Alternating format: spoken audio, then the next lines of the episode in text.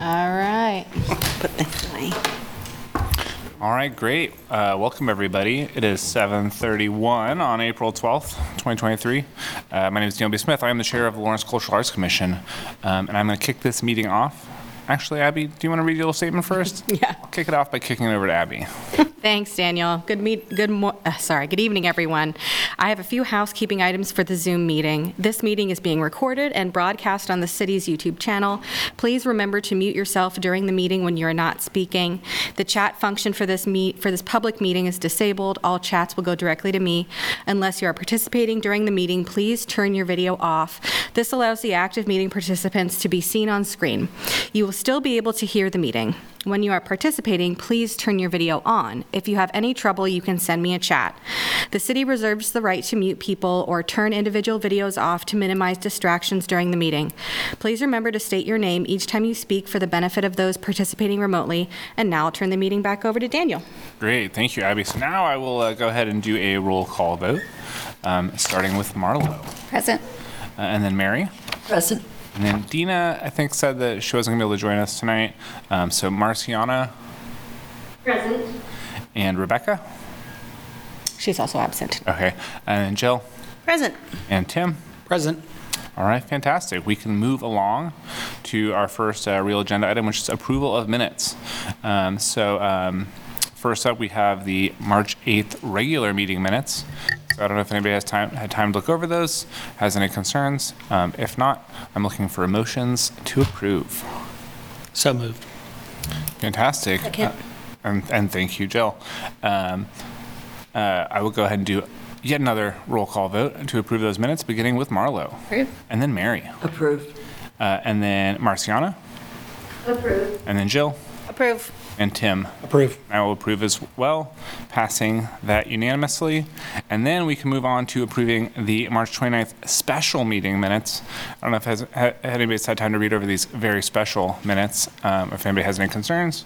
But if not, I'm simply looking for a motion.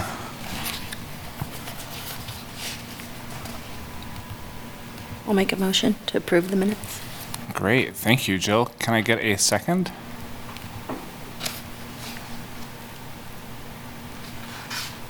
Wasn't there. I had a hard time hearing that meeting because I was driving, so I'm Yeah, going to abstain sure. on that one. Okay, I'll second. Okay, great. Thank you, Mary. Um, I will once again do the roll call, starting with Marlo, and you may abstain if. I'll if- abstain. Uh, and then uh, Mary, Approve. and then uh, Marciana, Approve. and then Jill, Approve. and then Tim. Abstain. All right, great. I will. I will approve. Um, it will pass unanimously with, uh, uh, except for those abstentions. Um, great. Uh, and that will take us right to public comment, which has not been too lively for the last few meetings. Um, do we have anybody who's on on Zoom? Um, I don't see anybody here in person. My eyesight's not that great, but I'm pretty sure there's nobody hiding.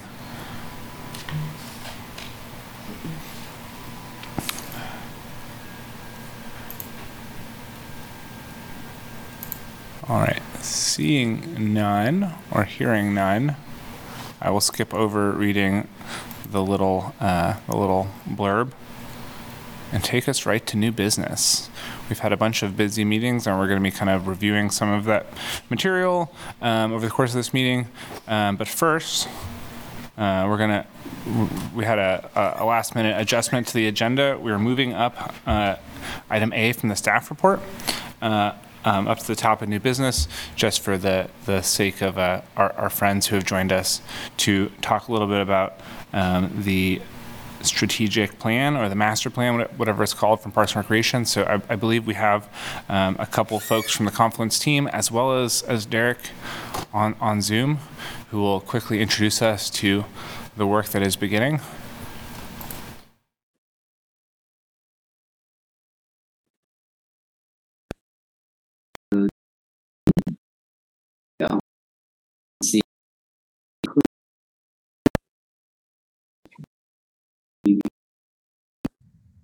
Hiding on video, which is, then we can see everything. Oh, so cool. There we Great. go. Now we can see all your beautiful faces. So I, I- I'll take a quick moment. So I sent you an email today. Um, the, the, um, um, City Commission approved entering a contract with Confluence, which is going to be a team. PJ, who is with us tonight, and Hank Moyers, who are both from Confluence. They're one part of the team. And then Amanda Golden and Joshua Lapp are both of Designing Local, and they'll be working, focusing on the arts and culture side of this plan, helping us with community engagement, looking over policies and that kind of thing. So really happy to have you guys here, really getting excited that this is actually beginning to um, start moving forward, which is great. And um, I'll let you guys take it from here. PJ, do you want to? Oops, we can't hear you. That darn mute thing. There we go. That darn mute thing. Well, thanks, Porter. Good evening, everyone. I'm, I'm PJ Novick with Confluence. Uh, we're a landscape architecture, urban design, and planning firm. Um, we got nine offices throughout the country. Where Hank and I are in the Kansas City office. I'll be principal in charge on the project, um, so I'll be uh, just kind of overseeing everything, overseeing the team. Um, Hank, if you want to give uh, your introduction and your role in the project, please. Sure. My name is Hank Myers. I'm an associate principal with Confluence. Um, I will be uh, overseeing the project and being the project manager for this uh, project. Great. And uh, additions additions to our team, I'll do the, those who are not here tonight. But we've got uh, um, we've got Pros Consulting. Pros is a national firm that uh, specializes in on the Parks and Rec side. So they're going to be helping us out with understanding the system, taking a look at um, where your park system is compared to other cities your size, taking a look at staffing, taking a look at um, fees for services, programming, all those things that really make a Parks and Recreation program click. Um, we've done numerous, numerous projects like this with Pros. Um, we also have on our team um, the uh, ETC, which is a statistically valid survey firm out of Olathe, Kansas. They've done work for the city before. So they'll be doing 800 uh, uh, reach outs to residents of of Lawrence. And if they, when they send these out, if they don't get 800 copies back, they will start going by phone and they they will start yeah, using phone lines and they will also even go to locations where parks and rec facilities are just to make sure we get that important 800 to make it statistically valid um, on that. And then on top of that, we will also have a what I would call a non-statistically valid survey. We'll have a I think Survey Monkey um, that will go through and we'll just have online. Very simple. Just if somebody didn't get that that formal survey, then they have the opportunity to still provide their input um, with that. But we'll use the statistically valid survey to really make the kind of direct the big decisions with that. In addition to the Parks and Recreation questions on it, we will also be working with, and you'll soon meet Amanda and Josh, getting questions about the the um, the arts and culture side of the city and pulling those questions. So we'll be working with you all and other city staff to get those questions together. That survey probably won't probably won't be ready to go probably another four weeks, I would imagine. It's, it's from start to finish. It's about a three month process. So this uh, uh, this initial part is going to be a little slow out of the gates. But with that, I'm going to let Hank just briefly touch on the overall project, and then we're going to turn the rest of the meeting over to Amanda and Josh to talk about their particular component. Thanks, PJ. Um, so really, this plan is broken down into three, separate sections. The first part is really where we do the inventory and analysis portion of the project. This is where we actually go out and we start to inventory all of your parks and rec facilities as well as your arts and cultural facilities. Um, we'll do um, detailed mapping associated with that um, to pinpoint where different sites are located um, the conditions of those, and also um, just make sure that we have a visual inventory of all of those facilities. And we will also, during this inventory and analysis period, as PJ mentioned, go through the surveying portion of the project as well, and also hold um, several um, public meetings um, throughout the process uh, to really gather input from the community and those that um, show up to the various meetings uh, to really provide their input on what they want to see within the community. So um, really kind of a three prong approach on this and really um, in depth. Um, we'll take all of that information and start to synthesize that into um, different graphics um, that start to show um, where these facilities are located and document all of this based on all of the feedback that we get, we go into the second phase, which is really where we start to talk about recommendations. This is where we take um, all of the desires of the community and start to break it down into um, some of the key components that uh, we'll be looking at for this uh, study. Um, that includes um, facilities. It'll look at operations and management plans, uh, staffing, um, financing, or, or how we um, financially um, address all of these items, and then um, we'll take all of that and start to break it down into um, a timetable for when these different pieces and parts should be implemented within your community for the 10 year plan that we've got. And then finally, um, once we get approvals for all of the recommendations, we feel like everybody's on the same page and, and that uh, we approve the direction. We'll take uh, the third phase is really the, the final phase of documentation and start to craft the actual um, report and uh, bring that back to the community for um, approval and adoption from the commission and, and all of the other uh, committees that uh, are involved in the process. Great, thanks, Hank. Hey, well, with that, uh, Amanda and Josh, I'm going to turn it over to you all to kind of give uh, introductions of yourselves and your firm, and you know just what you're going to help us accomplish for the city on the arts and culture component. Awesome. Thanks so much, PJ. Hey, all. My name is Amanda Golden. Uh, I'm one of the principals at Designing Local, and Josh is one of the other principals there too. We started our firm in 2014, and we have focused primarily on arts and culture, and we work all over the country. So to say that we are excited to start this project as part of a parks project is an understatement. We oftentimes are seeing um, arts and culture plans or public art plans in particular kind of standing alone and never being integrated into any kind of larger plan. So I think this is a really exciting opportunity for the city of Lawrence uh, and for all of you as commissioners. So um, uh, PJ and Hank really shared kind of how the the major process will play out, and because this is a kind of a sub I, guess, sub subject uh, of the broader parks plan, we're going to kind of tuck into the things that they're doing. But um, and really follow alongside their timeline. But one of the most important things that we do that we really care a lot about is really spending a lot of time at the beginning of the process, getting to know all of you and other stakeholders who are participating actively in arts and culture. It's really important that we understand the history and background of what the department and the program has done and also what you're all trying to do and how you're trying to move the needle forward in your own community.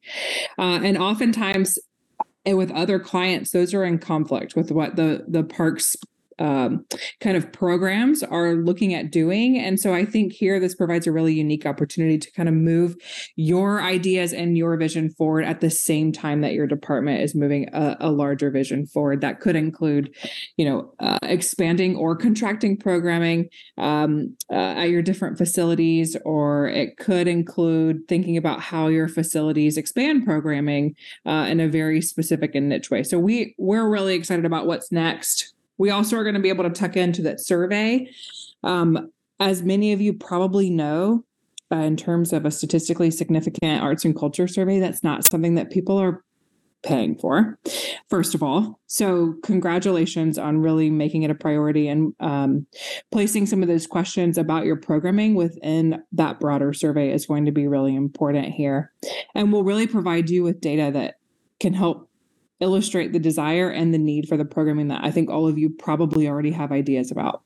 We're hoping that the public um, kind of confirms your ideas and your vision, uh, which will give us direction on how to move the plan forward. Um, what we hope to do is to uh, come alongside the rest of the team and different events and ask really great questions. We really do focus on um, bringing our community engagement to where the people already are and what you're doing. And from what we can tell online, you guys are already doing a bunch of awesome programming. And so it's going to be really easy to tuck in and ask questions of the broader community about uh, their vision for arts and culture in the future of Lawrence. Um, and I know that you all have a, probably a number of questions for us, and you would probably rather ask those questions than me continuing to uh, kind of tell you about our process. Um, so, if that's all right, I'm happy to open the floor for questions. Yeah, any questions at this point? Yes, I don't think I've had enough time to really consider this. I mean, we just kind of got the heads up about this this morning. Yes.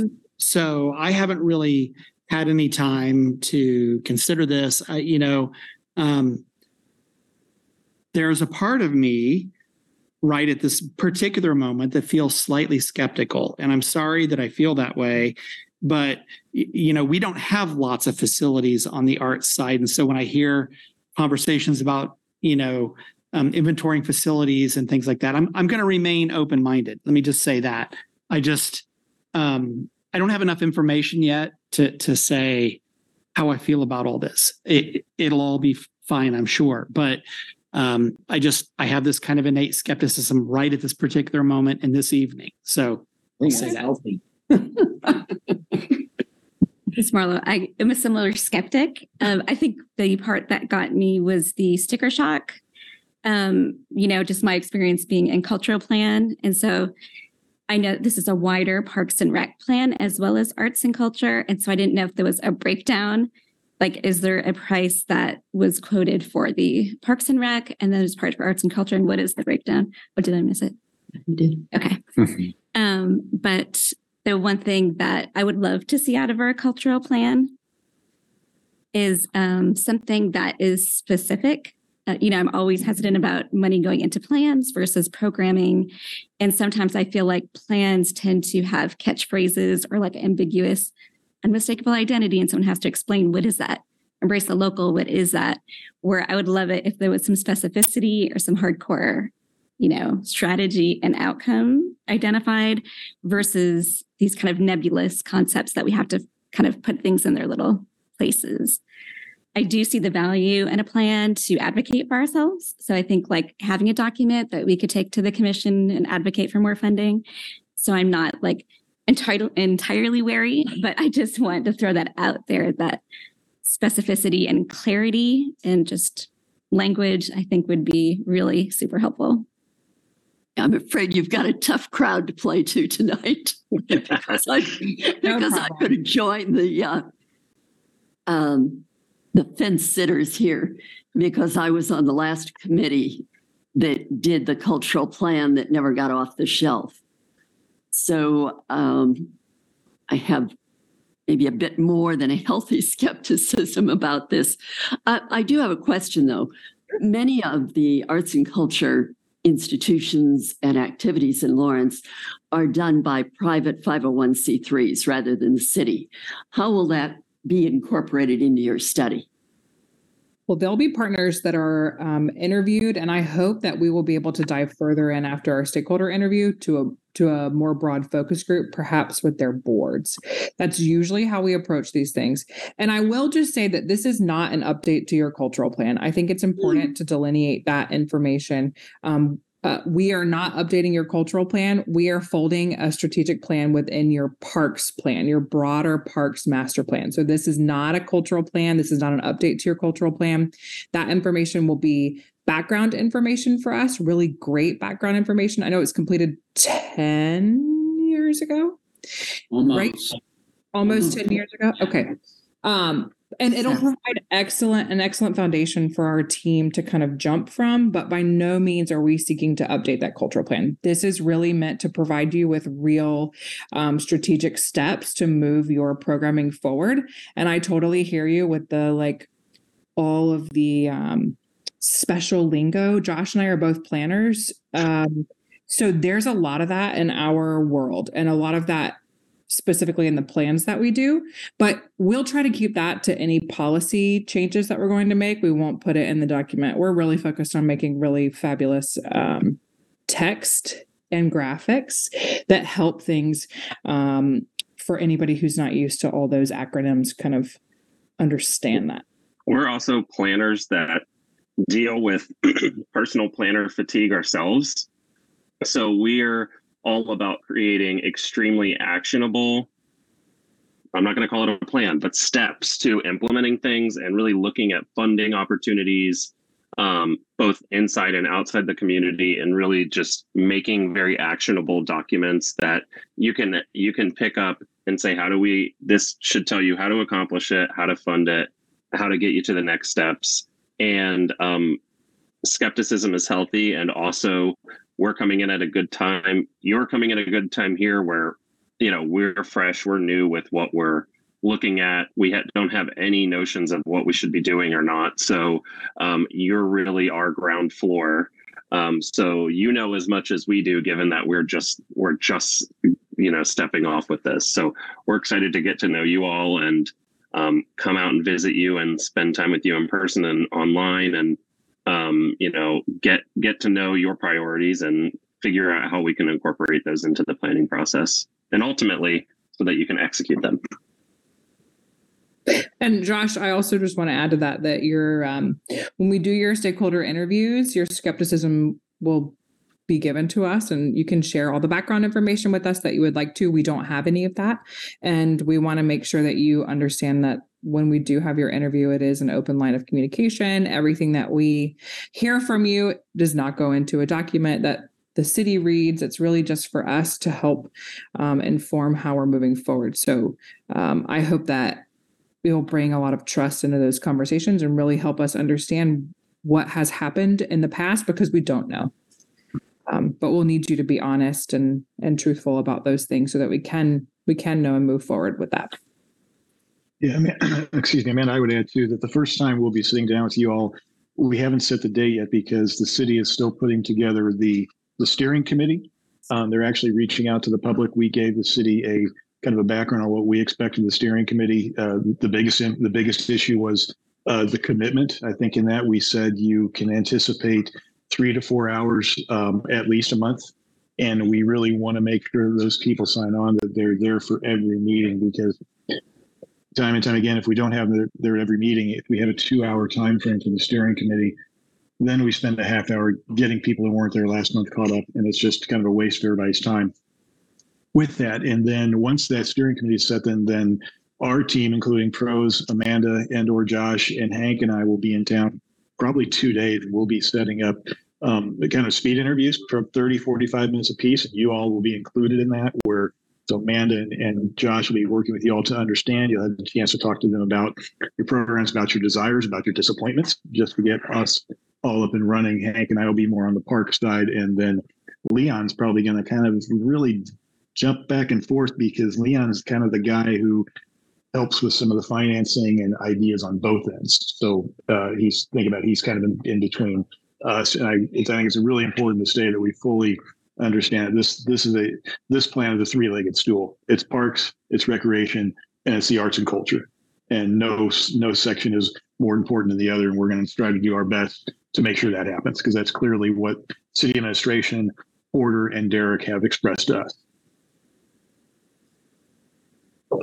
I'm interested. The um, person on the very end of the table, at the head of the table, who was speaking about her experience maybe with cultural planning. Are you a consultant as well?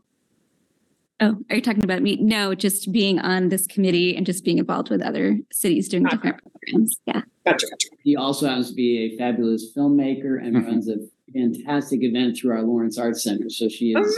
Amazing. We have a great brain trust here, absolutely. And I'm with you. I think their skepticism is welcome. And I love what you said, PJ.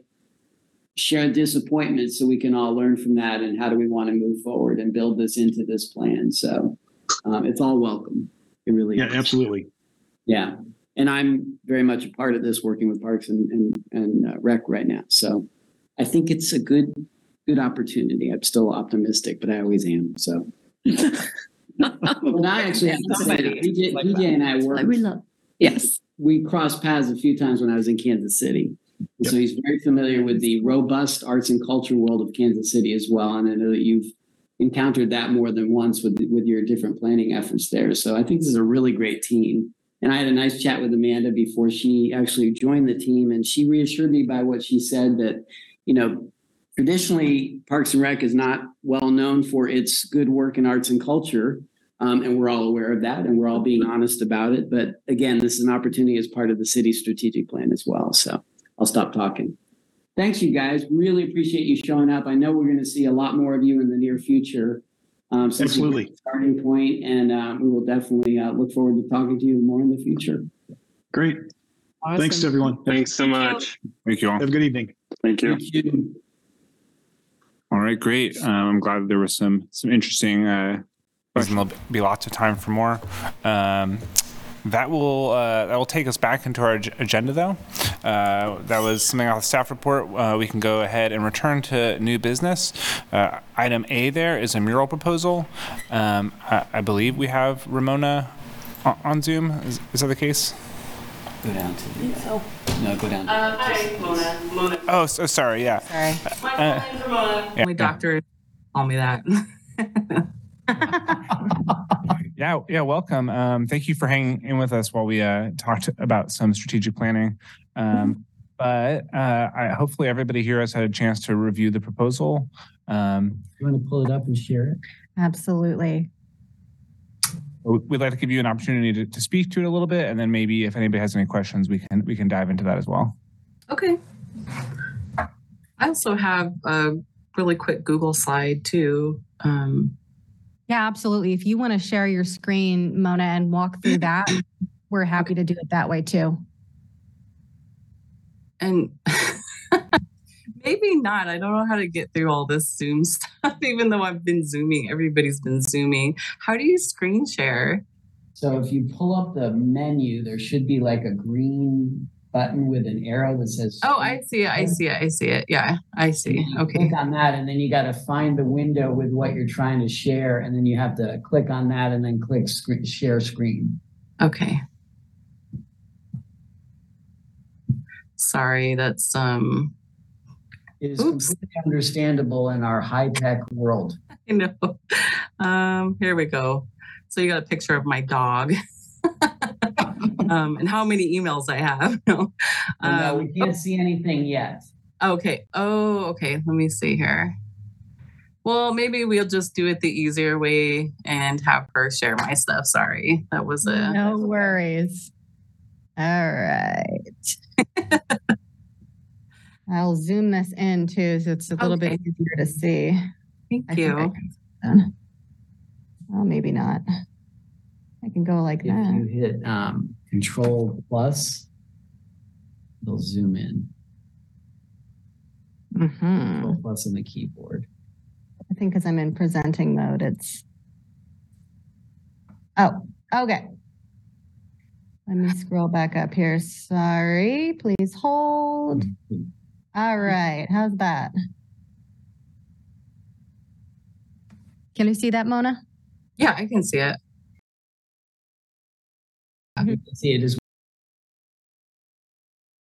I, I guess I can just walk you through. Um, this proposal is for my rocket grant that I got through the Charlotte Street Foundation.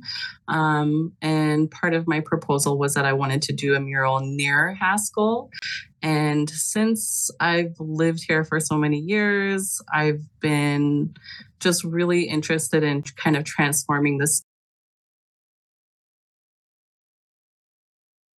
frontage road that's the road that goes underneath 23rd Street Bridge. And it's the, also the uh, Burroughs Creek Rail Trail bike. So, like the sidewalk that you see is a part of that bike path.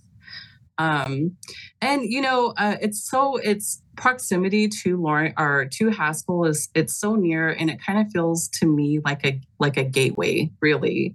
Um, and you know, I just felt like it was really important as a part of my project to kind of reflect the culture that we have at Haskell, the Native culture, and especially like women, like Native women's kind of empowerment. And so that's why I had proposed to do a ribbon skirt like design on these pillars. Um, which you'll see next. And so here's a mock up of what I would be painting.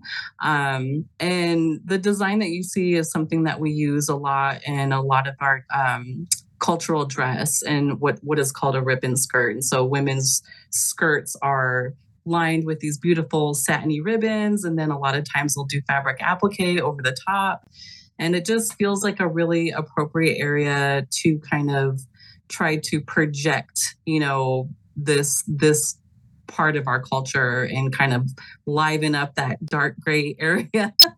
um, so yeah um, and so that was what i had proposed for my rocket grant um, i just kind of been you know wanting to place native art around town and i thought this was a really good spot to do it at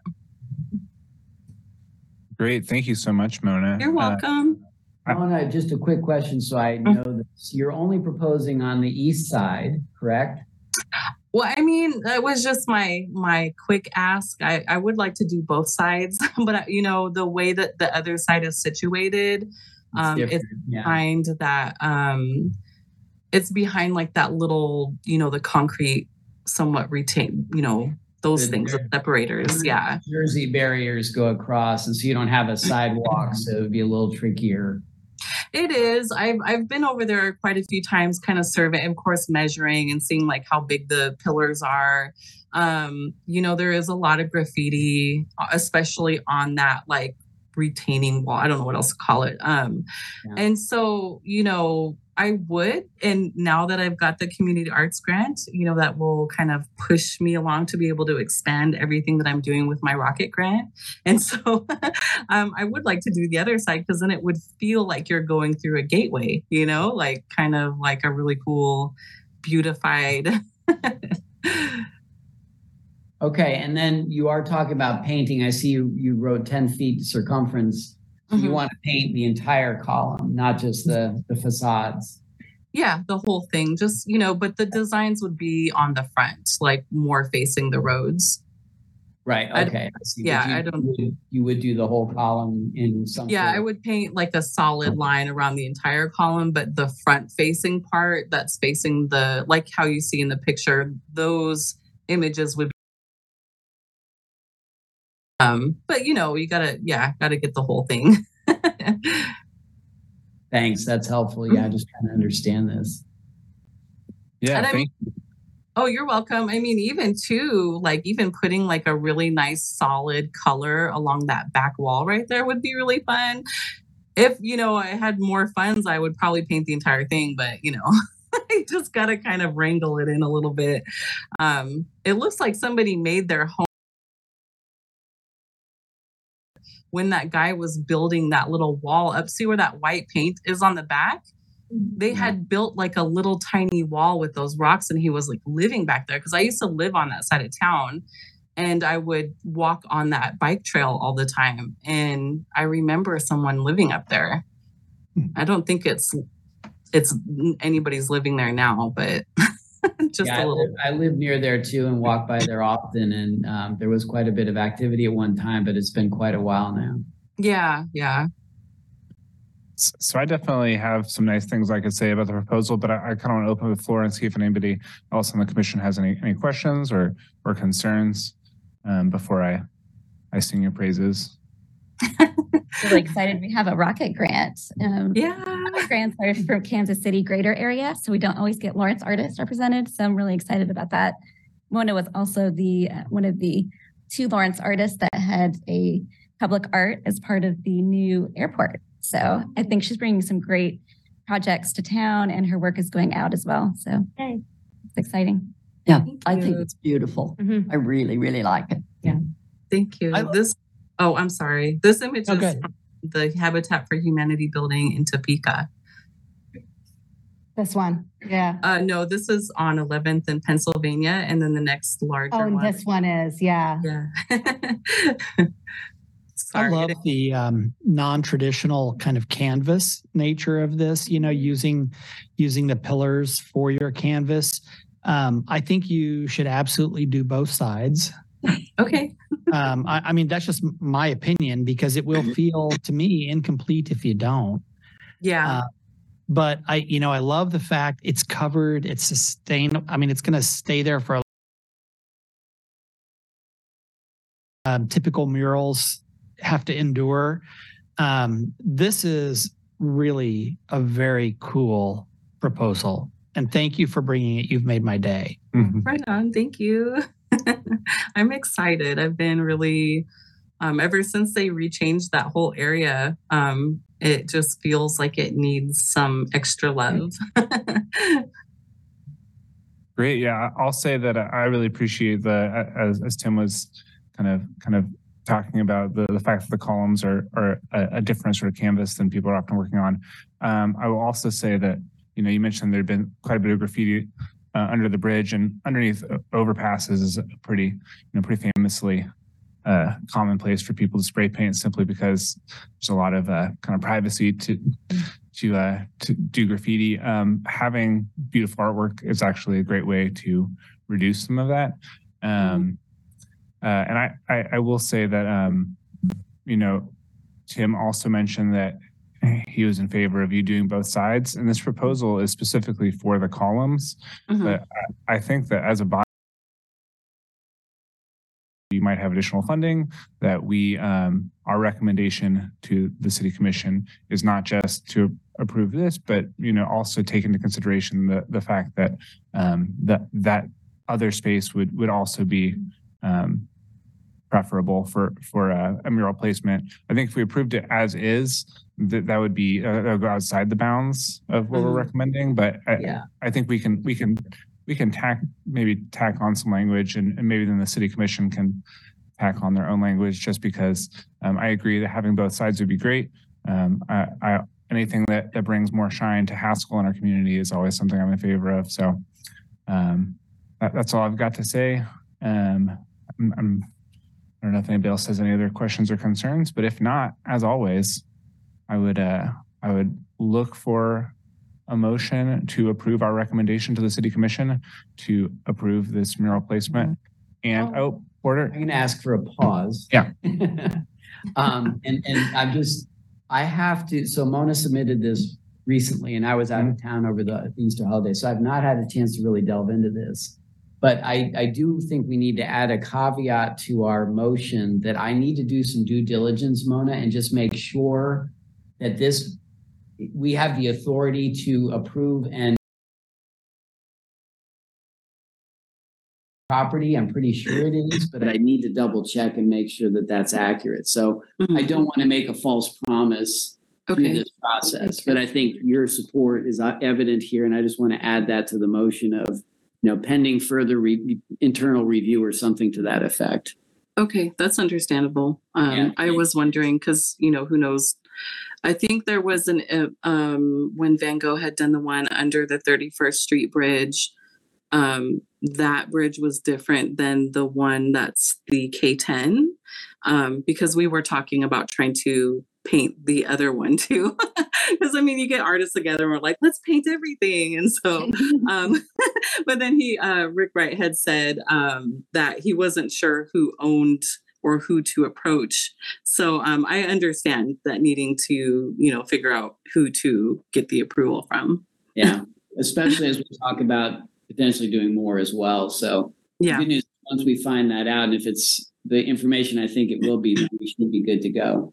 okay thank you Okay, so we need to try to attempt to make a motion out of this. I'll let you do that. Yeah, yeah. Um, so, so Porter, you mentioned one caveat, and we kind of discussed a, a second, a, second caveat, basically saying that that our our endorsement goes beyond the simply the pillars as demonstrated and extends to the other side as well, potentially the backsplash there. Um, so, um, I would look to, I would ask if somebody, unless Porter stops me, essentially, I would ask somebody to make a motion um, that we we go ahead and approve this mural proposal with those two caveats. A, that we don't know whether or not the city even has the authority to paint on these structures. Um, so we'll need to look into that first. And then B, um, we would be more than excited to see the, the mural go beyond what is depicted uh, in the presentation to the other side and potentially other parts of the underpass. So that's that's what I'm looking for. I see Porter's frantically writing, but hopefully that's not um, It's Okay, recorded. Daniel, I'll make Yeah. that motion. And I'll You- You've happily- already laid it out. great. Thank you, This is Mary. Tim, I'll happy, happily second it. Fantastic. Thank you, Tim, for seconding that motion. I will go ahead and do a roll call now, starting with Marlo, Approve. and then Mary, Approve. and then Marciana, Approve. and then Jill, Approve. and then Tim. Approve. And I shall also approve, meaning that our recommendation to the city commission to approve this mural proposal with those two caveats um, has passed unanimously. Um, so thank you so much for joining us, Mona. Uh, you, you uh, the fact that you, you, you're doing you know great work in Lawrence and then also Kansas City and Topeka really shows that you know regionally now you're um, just a, a- a bright star, and I I uh, I'm looking forward to seeing this get completed and and whatever else you have up your sleeve. So thank, thank, you for joining us. thank you guys Thank Appreciate you. it. Thank you, Mona. Thanks I'll so in much. okay thanks Fantastic. So that will um, take us through to our second and final uh, agenda item under new business, which is item B, uh, and that is um, updating and finalizing the artist contract for the Phoenix Award artist. Uh, that is Tony. Um, so I will throw it over to I'll throw it over to staff and maybe we can take a look at this Yeah. contract. We need to get a couple of things ironed out here before I can get this over to Tony. Um, and this includes uh, vendor information. I have this highlighted here as a note to myself uh, to make sure we have the correct vendor information from the city and make sure she's um, filling all of that out on our side. So we won't worry about this one. Um, but first, I wanted to nail down the number of awards that we would like to ask her um, to create. And I know we've talked about a range, uh, six to 12 in the past. Um, and I wanted to just circle back and see if that is still um, what you would like to include in this. Um, and I'm sure, you know, Porter and I can have conversations with her uh, if she has any questions about this. Um, and I wanted to also circle back on this July 1st date. Uh, do any of you have strong feelings about any of this? Um, are we feeling like six is too little? We can always bump that to 10. We can really decide how many we want now. What's usually done? It So- varies. Mhm. How many? I said it varies. Yeah, it does vary. And that's what I was trying to remember. I think six is the number that seems, because we used to, we did one for the case at the Art Center, one for here, uh, one for each. All right, wait a minute. Mhm. COVID distorts The- reality. The problem is knowing how many nominations we're going to get and in what categories. Right. That's So right. have we gotten any nominations in yet at all? I have not received any, and I, they're supposed to come to City Hall, um, but they are for Parks and Rec. So I need to. Uh, I haven't received any. No one has um, alerted me. And we're saying our deadline is the end of May. Is that right? Yes, and I can double check for that as well. I I don't. did look for social media posts. and I didn't see anything from Parks and Rec or the city. Can we get something out there that I could just easily share to the Facebook groups? I think that really helps with the sculptural exhibition. It just makes it really Yep, simple. we can absolutely do that. And I also do think potentially um, the number of awards we're asking uh, to be created that might influence the the deadline. Um, you know, if we're asking for six, I think July might be uh, a doable timeline. But you know, if we're asking for double that amount, we might need to say, you know, maybe the first six can come to us by this date, and you know, to use for photos and that kind of thing uh, and then maybe have the remainder submitted at a later date. This is, I think this is more the formality. She needs to kind of have an idea of what we're asking, and then Porter and I can definitely have con- conversations with her. Porter, do you remember how many categories there are? Um, Or maybe Abby has it. it's in that criteria, but also it Mhm. is on our website. I definitely have it in a, a previous meeting notes. Because often it's dependent Mhm, on whether we get nominations in every category or Right. All right, so.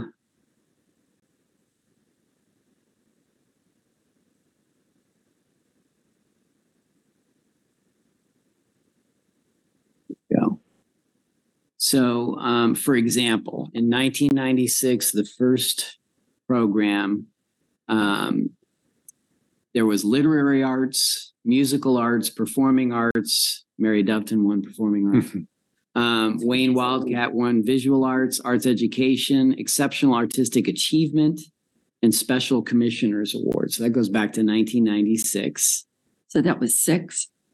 That was six awards. And then um, let's see, what did we do in 2019? Oh, I don't have it on here. Dang it.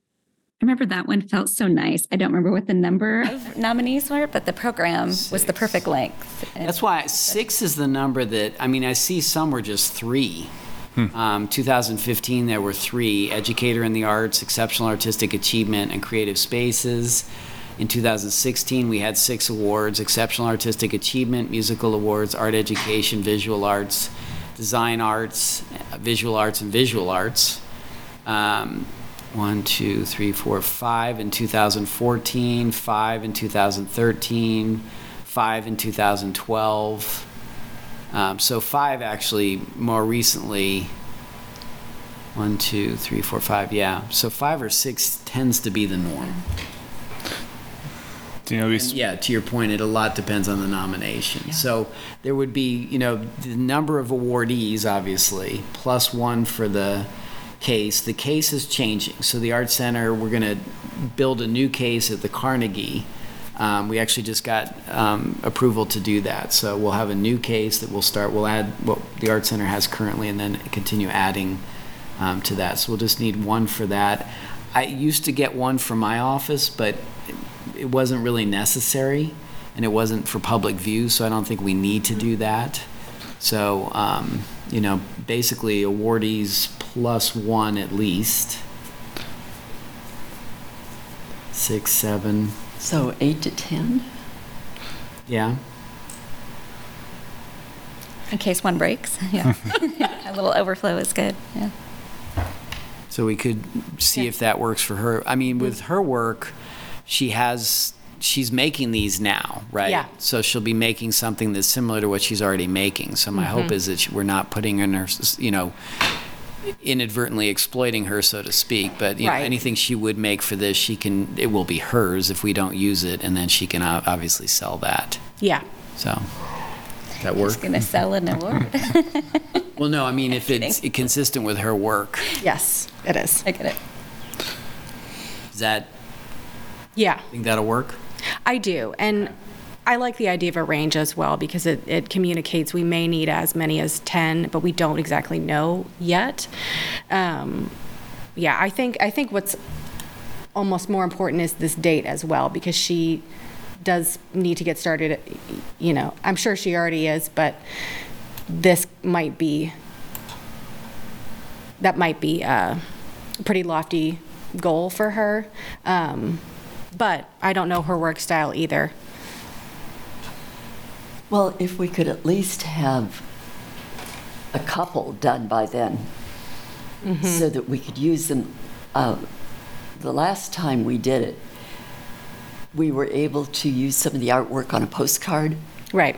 And that worked really well, I think, in, in getting people there and making people more aware of the awards and, and giving the artist a little more recognition as well. Right. I bet you I could just change this language to say half or the majority of awards to be delivered to the city no later than July 1st.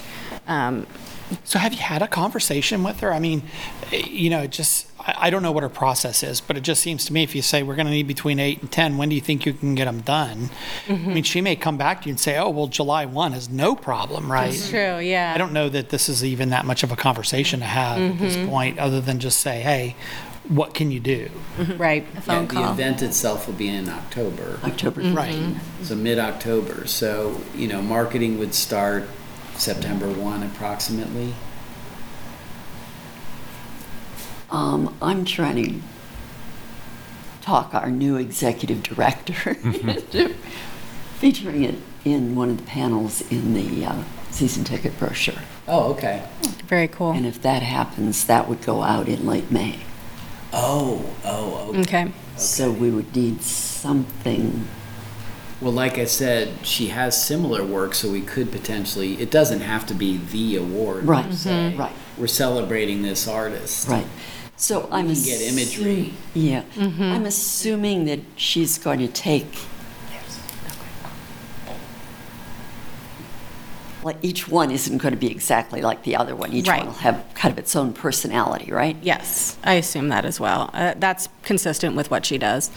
Um, yeah, and I'm sure if we asked her for something very similar to what she is creating, that she'd be able to provide something.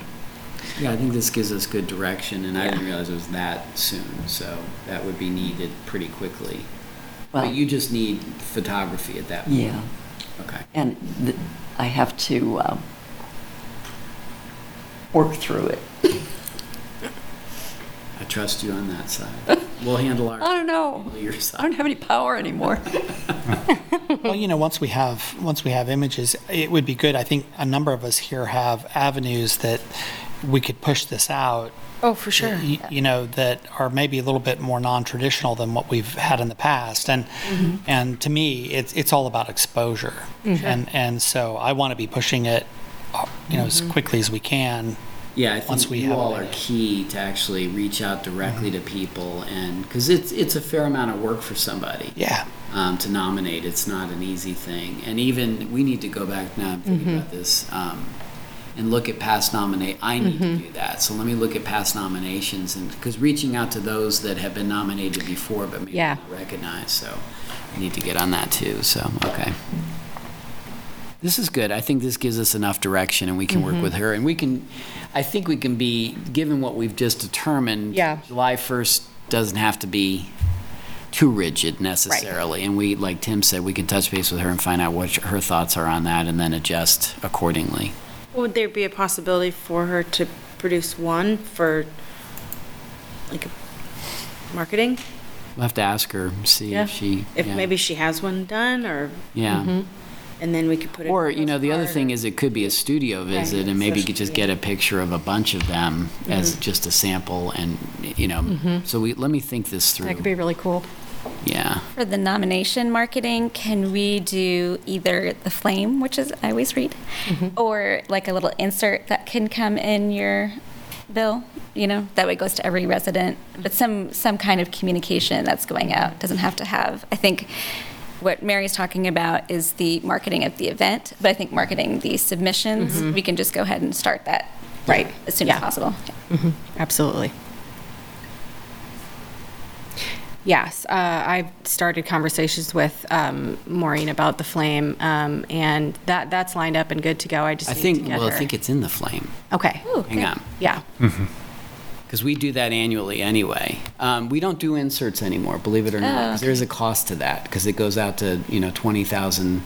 Uh, and we just stopped using those and add, put those into the flame itself. But let me double check and make sure.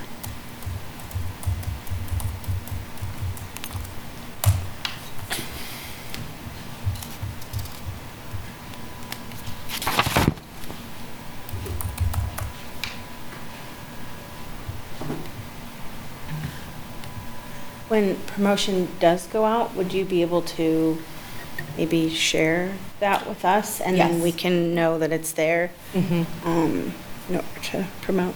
Yeah. It's in the April Flame, now accepting Phoenix Award nominations. So let me send that to you guys, and you can even, you know, you can even do a screenshot of just the article Mm. itself and send that along, or and or with the uh, the link to the Flame. So Yeah. um, that's already happened and has gone out.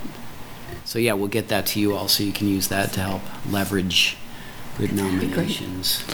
Great. Thank you, Porter. Thank you, Abby. It's, it doesn't seem like we need any action. It sounds like you have the information you need to move forward Yes. with, with the contract. Thanks. So, uh, at this point, we can move on to old business. Um, first up is reviewing the budget, which I believe is just the the every meeting glance at the budget, um, which we kind of started doing after last uh, last year's uh, retreat. Um, I don't know if there's anything wildly interesting that you want to point out, but This was updated to reflect um, the outdoor downtown sculpture exhibition um, and has not been updated since we uh, decided how many artists we wanted and how, how much to allot to that. So this is going to look familiar. But touching base is always good. Under miscellaneous Mm-hmm. office, is there opportunity for marketing?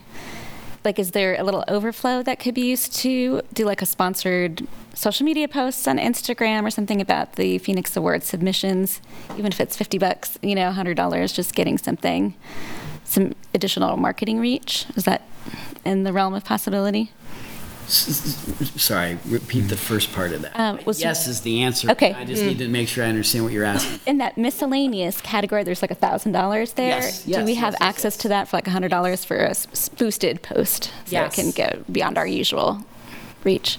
DLB Smith, yeah, I think that that's a, a great a great usage of that miscellaneous money. We we've kind of touched on that one thousand dollar or one thousand dollar line item a bunch of times, and we've never really like done anything with it. And the nominations for the Phoenix Award seems like a pretty crucial time to, Mhm. to make that money count. So, um, Yeah, that's a great idea, and we can get that in there. Typically, in the in the past, when I was more focused on arts and culture, a lot of that went to subscriptions and things like Americans for the Arts, um, s- things like that. So that's what we've used it for historically. But it's available for all this stuff, so that's a good idea. um, if we are going to um, th- throw out a dollar amount that we want to be used to promote the Phoenix Award nominations across social media, do we need to specify that amount, and do we need to vote on that? No, I think we can figure that out, and we do it anyway for other social media, so it's not expensive. Obviously, No, you guys cheap. know that it's pretty cheap, and so we Yeah. can get that out that way. Great. Well, I'm glad that we reviewed the budget as we do every meeting.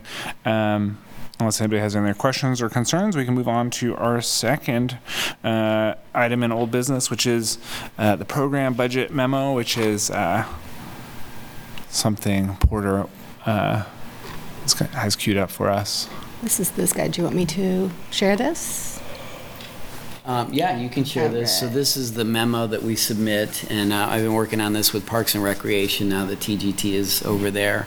So basically, from our previous conversation last month, um, we kept the twenty thousand um, flat for outdoor downtown sculpture exhibition, increased community arts grants to seventy thousand, um, which you have this year because of the um, Rollover. the rollover. Um, and then 6,000, which is also an increase, um, similar to this year because the 3,000 came together. But the thinking being is go ahead and do that so we can uh, actually pay some of these artists more money for their um, work and have more money for the event itself and marketing and that type of thing.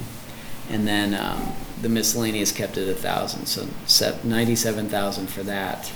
And then what we did was, as I told you, we went through all the CIP per the policy. And if you scroll down,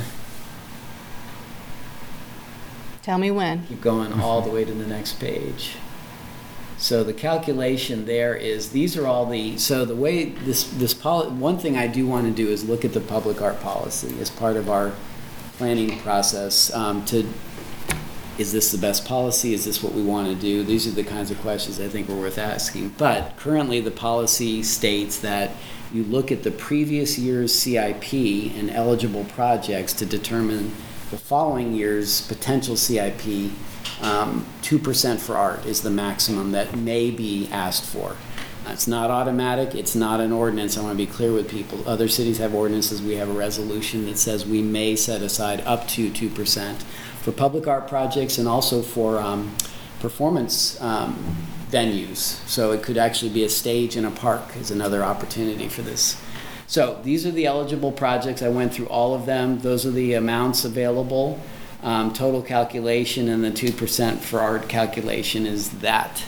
Um, as part of the unmistakable identity, we're looking at submitting this. Obviously, the commission can say no or they can adjust that amount, but this is where it is, and we thought we need to, you know, really, we have not been, with COVID and other things, we really weren't focused on this as much, so now's an opportunity to take a look at it. So with, you know, this would be something that if you guys are amenable, that's what we would submit um, as part of your budget for next year.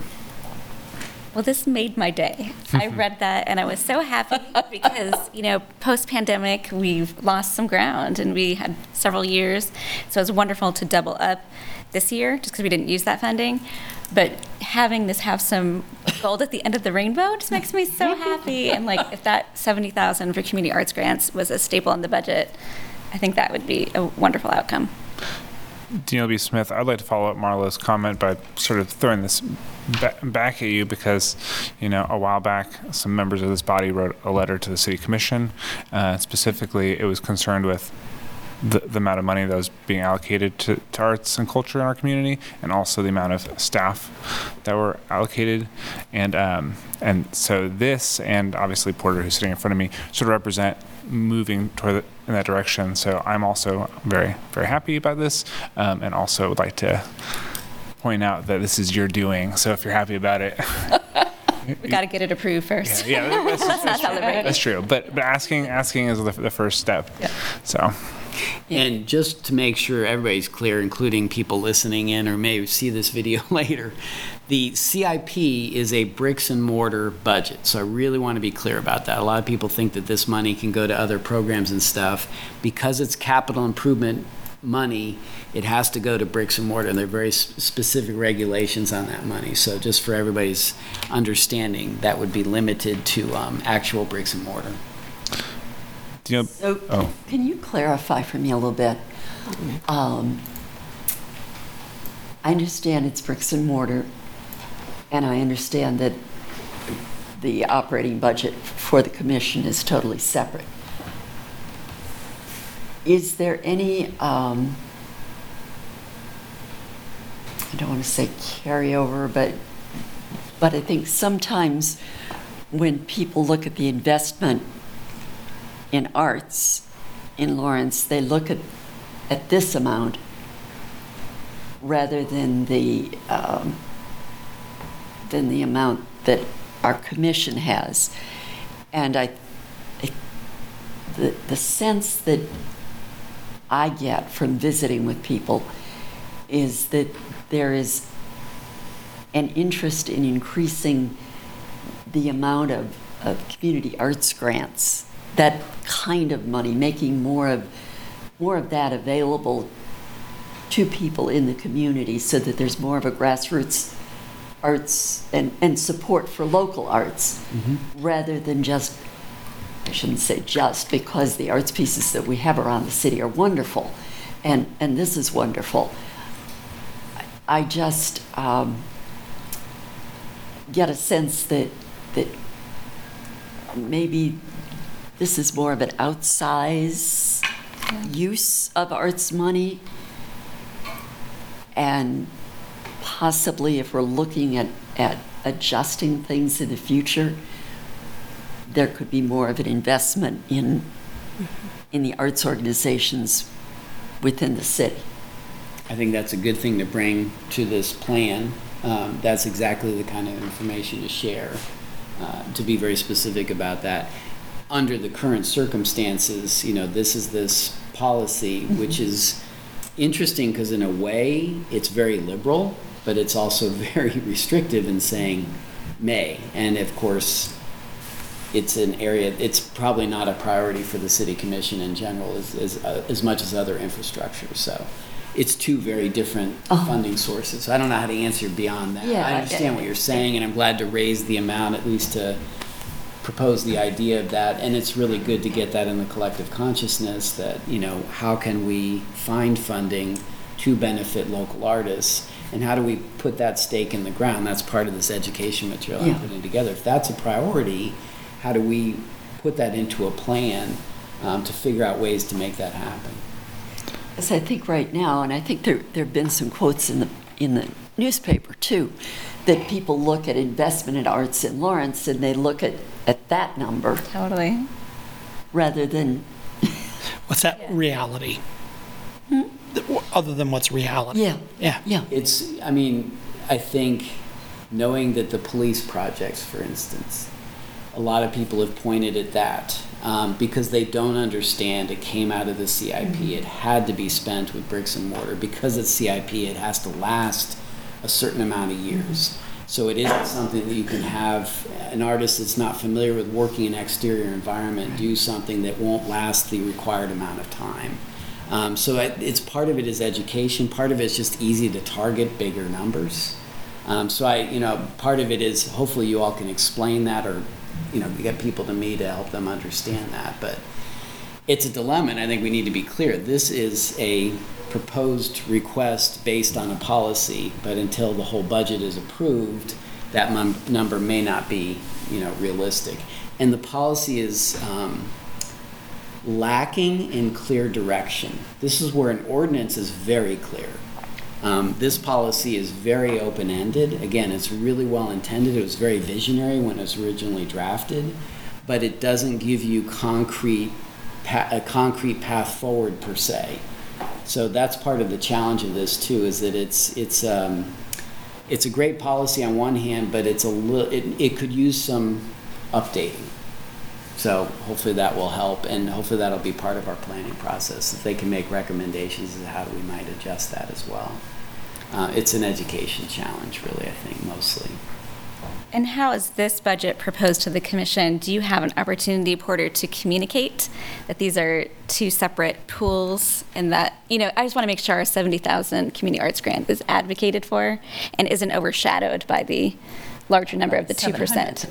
Because people come, you know, they might be a public commenter and they're listening like, oh, the arts have so much funding. Like, no, we're fighting our hearts out for this small little piece of the pie. And I just want to make sure that's front and center. This is in the packet.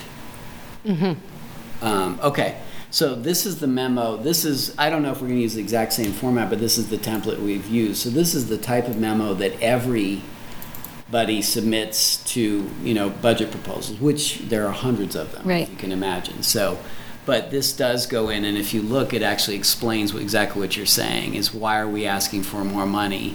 Scroll down to the, um, community arts grants. Yeah, that was, I read that. That was brilliant. I Yeah, loved it. So that's, that's the articulation of why this is happening. Does it go, like, do you get a verbal opportunity to present your case or only if a commissioner asks you? Typically, as part of the bigger, you know, budget process, we'll have an opportunity, because the first step is the city manager's proposed budget, recommended budget. And so we'll have an opportunity to, you know, at least defend this, so to speak, Okay. in a meeting with them as well.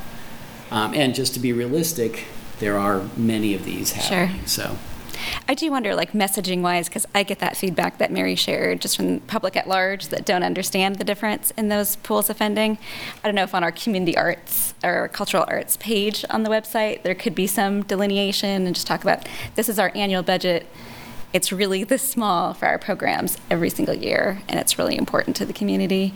And then this is this public art thing, which is important as well, but that's not the money that we're distributing and managing. Um, I think with your nice communications background, Abby's marketing experience, just doing some messaging on that would be really cool from the city side. Absolutely.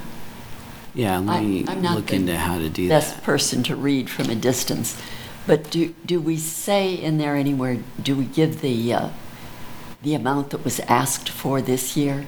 Yeah, I think you The did. 202,000, uh, the, the total ask for community arts grants this year It was the 200,000. Oh, oh, oh, 2,000 and oh, oh, something. um, we did say that, you know, in previous years, because not just this year, but I went back and looked, and almost every year, there's three times an a- the ask for the amount available. Right. Do we So, s- do we I didn't say that? say it in this one, I- but I said, That in, might you know, be in a- previous years, this grant fund only covers about one-third of applicant requests. Yeah, but if you could, if you could really give them a figure and say, you know, even with, As an example. yeah, Yeah, I can put that in there. because sometimes that kind of a concrete figure makes an impression.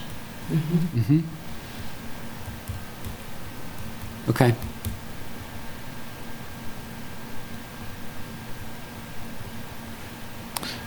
DLB Smith, I'm hearing quite a bit of silence. Does anybody else have any, any other comments on on uh, this uh, this budget memo that, that Porter has shared with us?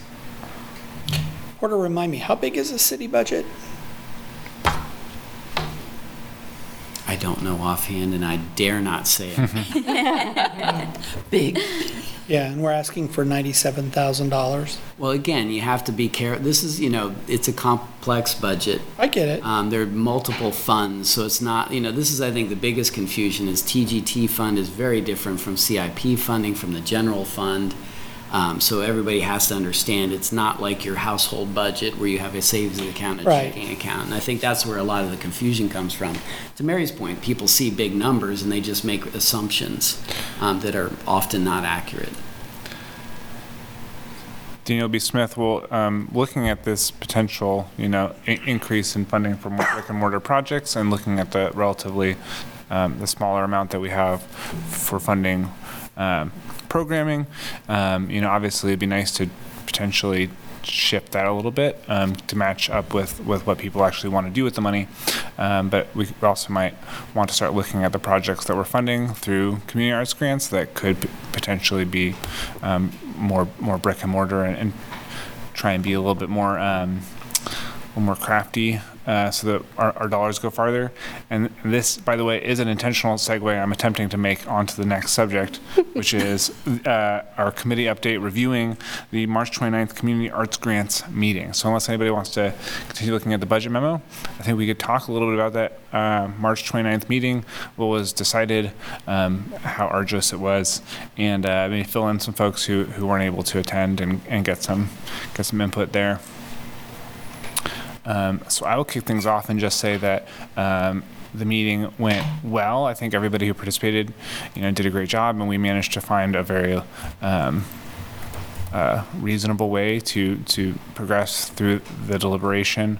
Um, obviously, it, it is a difficult process because at, at the end of the day, we have to um, we can only fund so many of the requests.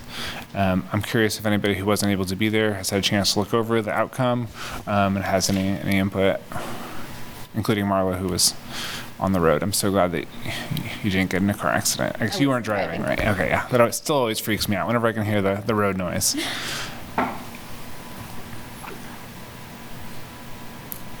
not being there, um, I would say that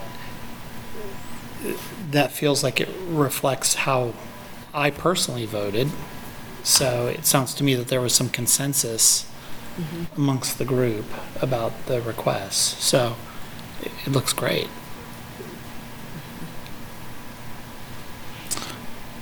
DOB Smith, I, I will say that um, following the, the decision that we made, I, you know, I stand by it, but I do think that um, it, thinking back on, on the deliberation, I was definitely caught thinking about the, the difference um, between the scopes of some of the, the projects. Um, and I think that, um, you know, some of the smaller projects end up getting kind of lost in the shuffle, especially some of the, the folks who are maybe newer. And I know we've talked about trying to host some, some, um, evenings where folks could come by and we could help coach them through that. Um, I definitely see that as sticking out to me as as one sort of rocky element is that folks who are who are smaller and newer um, end up not really standing out from from the crowd. Um, I don't know if other people perceive that as an actual issue. Um, if we do in- continue increasing how much funding we have for grants, I could see us maybe having a I don't want to say little league, but having a, a smaller category for um, with a smaller pool and a smaller cap that folks who don't feel like they can really compete, large organizations could maybe maybe um, apply to. But I, I don't know how people feel about that, and I'm literally just coming up with stuff You off have the to top of my come head. up with a lot more money first. Yeah, we, can- that'll be the first step. One of the things that I visited with Porter a little bit about after the meeting was maybe the possibility of doing uh, a soft deadline Hmm. and a hard deadline next time around so that people who were not familiar with the grant process could get their materials in by the soft deadline and get some feedback and get some guidance on how they might restructure things a little bit maybe and make their grants more attractive. Yeah, I think that sounds great, and I know that we even had a little bit of um, technical issues where some of we needed to check in on some details. Um, so I definitely think that sounds great. And I, I think that, I, I don't know, Porter, if you had an opportunity to um, make sure that all the grants were, um, Is, is vi- viable the the word you're looking for, or what? that's a good word. Yeah. Fully good word. fleshed out. Um, Well, fully fleshed out, but also in line with all of the um, Criteria. expectations, qualifications, regulations of the grant. Yeah. Um, of these, I think two, I'm working with the grant applicants to do that. So we're working through that as best we can on the other side of things. Yeah, I think that's great. I think, that's where I think that um, possibly some early action needs to come in before it gets to the- this point in the process. So that by the time the grants come to the commission to be voted on, we know that every single one of them is fully um, in agreement with all of the strictures. Yeah. I think that's a great idea. That way they're not getting docked for, And the Creative Arts Commission Yeah. does that. So when you submit on submittable, you'll get a period where like, oh, fix this, you know, this is an issue with your budget or there's that time period. So having that, I like the way you worded that, the soft and the hard deadline, like having those opportunities. I think even for an experienced grant writer, that's super helpful. Yeah. Yeah, and I just, I agree, and we're going to work on implementing this. I want to remind you all, we are not a granting agency.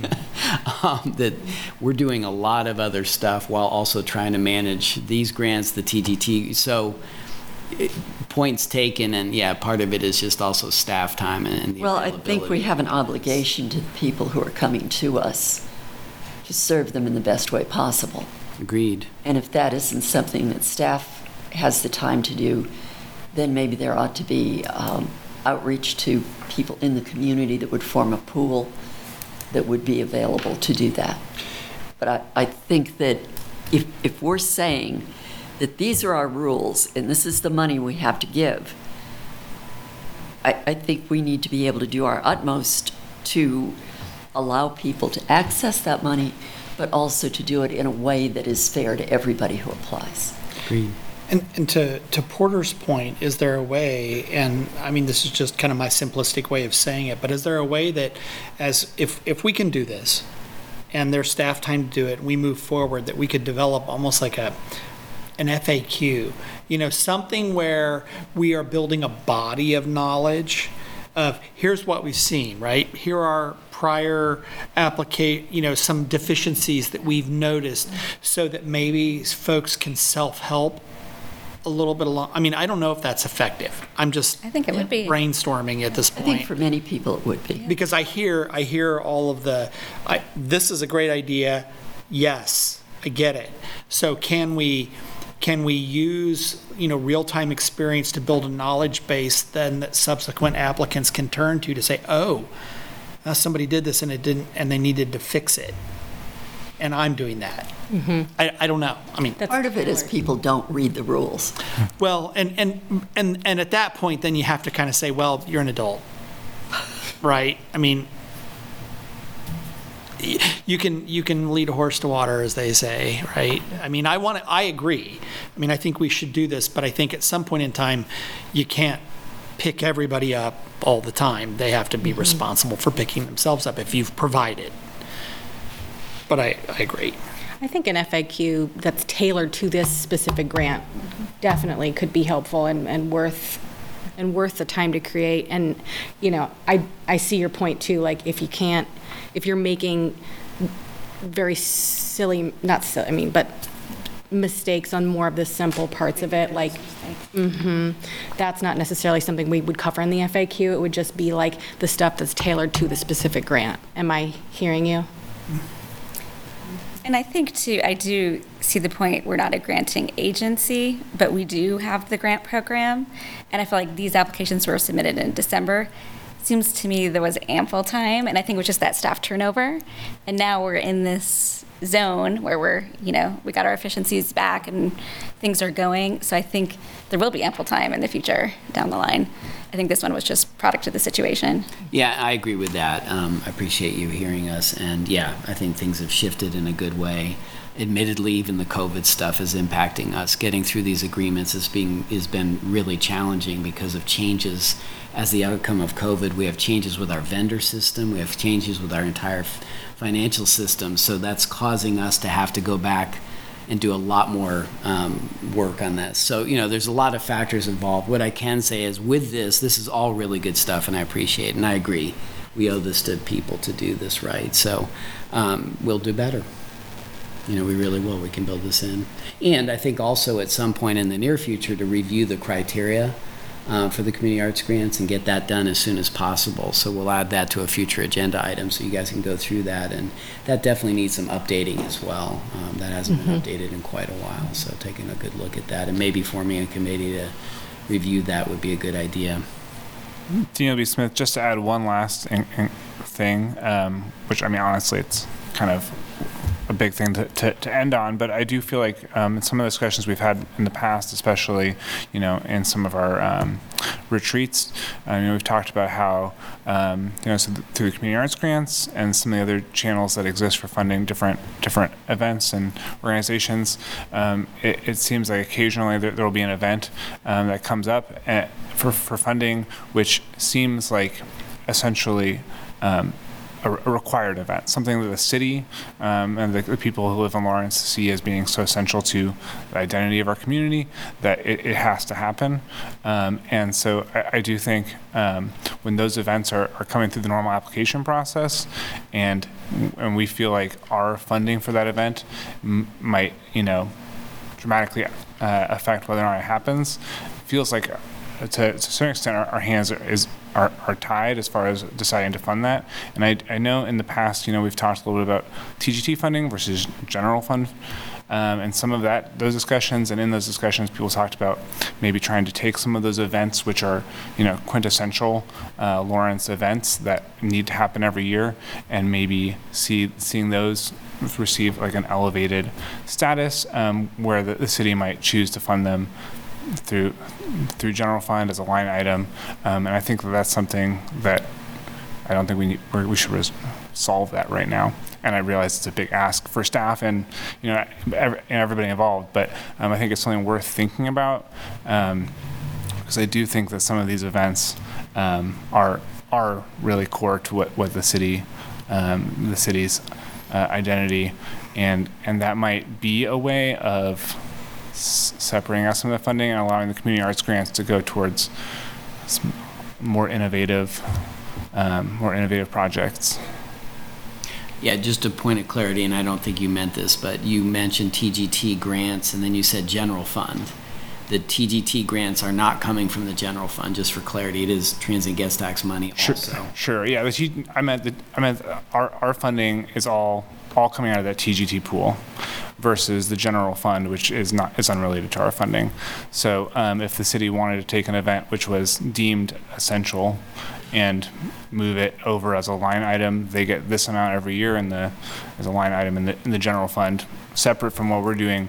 You know that would free us up to to fund to fund more things instead of having you know the same the same events every year, which are kind of a given that that we know we're going to fund, um, come up again and again.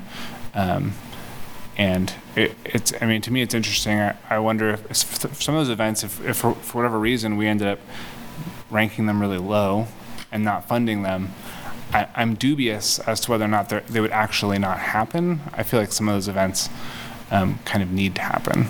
So that is, I, I feel like a, uh, an, another area we can explore. But anyways, as I said, kind of a, weird giant thing to, to end off on. I don't know if anybody else has anything else they want to add, but um, I agree with that, and I love that idea of the signature events, and I don't think it's too early. Like, I think this is my favorite time of discussion when it's in the future and we have some time to strategize on it. So I would love that to be an agenda item. I know Derek has been a part of that conversation before, maybe having him at the table on that one as well. Um, but I think that's a, a great topic for a future meeting. I agree. I think so too, and I think Kim might be a Yes. good person to be involved in that as well, because I've, I've had a little bit of this discussion with her as well. Absolutely. I think this would be great stuff to put into that conversation of updating the, the qualifications for the community arts grants and, you know, maybe specifying events, but new events, or, you know, groundbreaking in a different way, not something that is a staple. Um, D- DLB Smith, and I, I think that, you know, obviously since our funding and, and the funding that goes to the community arts grants um, is all on that TGT side, there's also obviously the TGT, you know, the TGT fund. Um, and and I, I know that we've talked before about how those are really meant to be sort of incubator funds for new things. Um, so I do, I do, I don't, I disagree. I disagree absolutely with that statement. well, I know that with the TGT, um, the TGT, applying for TGT funds, you're only, there's a limit on how many times you can apply. Uh, that sort of went in one year and it was never enforced because COVID hit. Right. And I think that that is, as far as I'm concerned, that is a huge point of discussion. because I think you're talking about two very, very, very different concepts for tourism. So we can have that discussion another time. Sure. We should. Yeah. And I, li- I think those are great conversations to have because I think that is a philosophical approach. We're at a time they were saying you can only apply for four years, and they got away from that. So I think That's silly when you're talking tourism. And, I, and I'm mostly b- saying that that's what the, the TGT funding is for, the speci- uh, it, based on what, what I feel like I've been told. And I don't know if the is, is the temp no. So uh, so is that is that still with the TGT? there was nothing in this year's guideline uh, referred uh, to. Is is it? Do we have any idea if that's going to come back at any point, or is that completely? Yeah, the, and remember, there's a TGT grant advisory board that's separate. Um, and so we need to pull them together um, to review those criteria. And to Mary's point, I think Mary makes a really strong point. When we started, you know, part of this is history. Yes. um, one has to remember that part of the reason for that grant program was because people were coming to city commission meetings and asking for out of cycle money, and it wasn't fair. Um, and so there was concern about that. So what do you do? You create a fair process, and that was the TGT grant fund, which was implemented in 2016, I think, the first time. Um, at that time, before COVID and other things, um, the idea, the thought was, you know, to some of these long-standing programs theoretically would get other funding and maybe not need so much support this way. Phil, this gets very philosophical. We all know that. So, so anyway, I think now we're in an entirely different realm, frankly, and a whole new reality with things. So, it's it's it's overdue. We were trying to get to it last year and just couldn't get to it with the um, the board. So this year we'll go back and, and review those. What it does say, it you know, it does support both. Um, um, sports programming and events and arts and culture, and it tries to strike that balance uh, as best it can. And there's a representative for this board. Mary's done it a couple of times, um, and others have done it as well. So it's an it's an ongoing tension, frankly, um, because some believe that it should all go back to re- refunding the TGT um, fund. Um, by filling hotel rooms, but it does acknowledge the fact that sales tax is part of the conversation as well. The, the challenge is we can't track sales tax the same way we can track um, heads and beds and Airbnb. So let's not get too deep into that. Sure. Yeah. It gets complex, but Yeah, I didn't mean to take us completely off road. The only only point I was trying to make is that I feel like it, it, it would make sense if there was a natural progression whereby events um, and programming could get um, initial funding to get off the ground and then could receive sustaining funding and then eventually potentially get to the point where they they are not going coming back every year.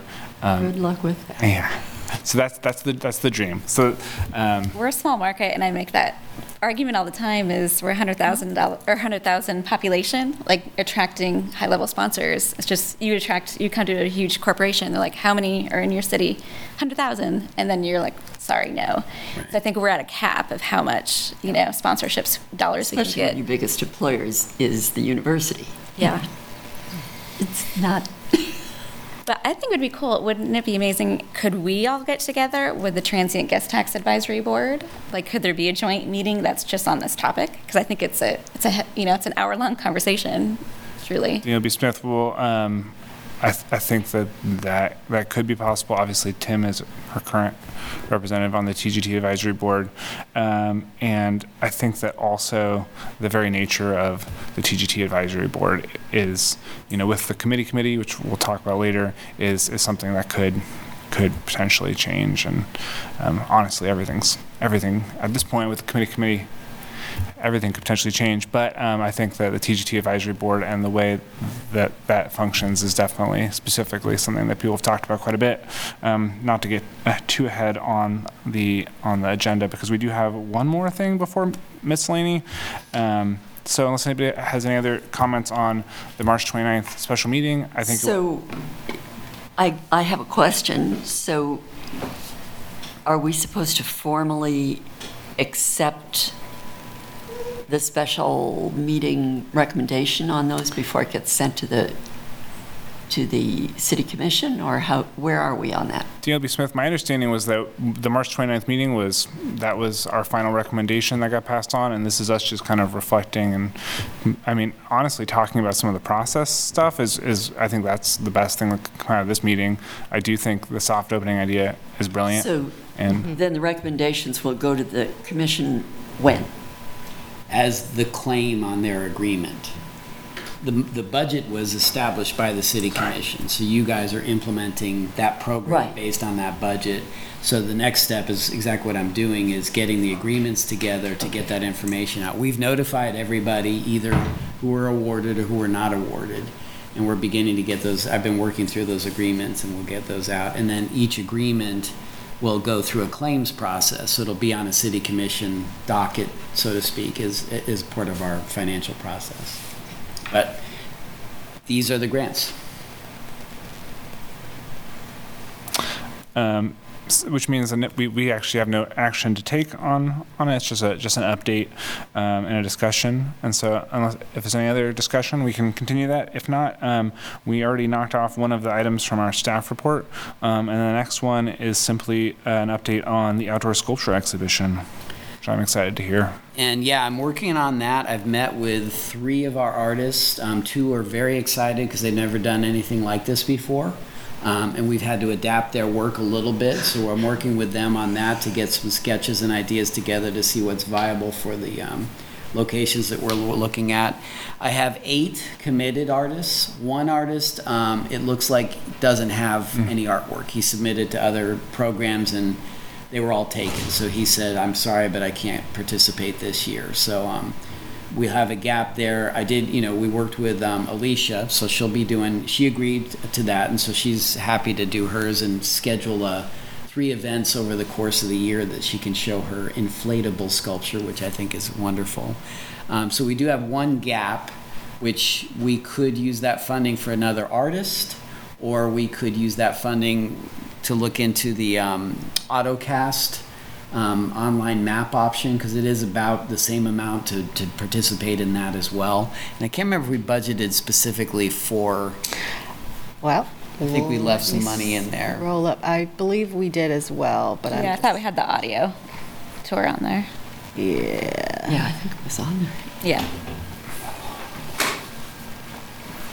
Okay, we put 400 in. I need to contact them to Mhm. find out what. That's probably low. Um, so I'll have to Mhm. look at that. But um,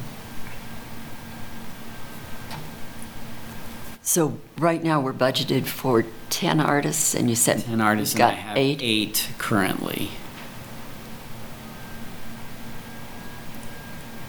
Could have made more grants.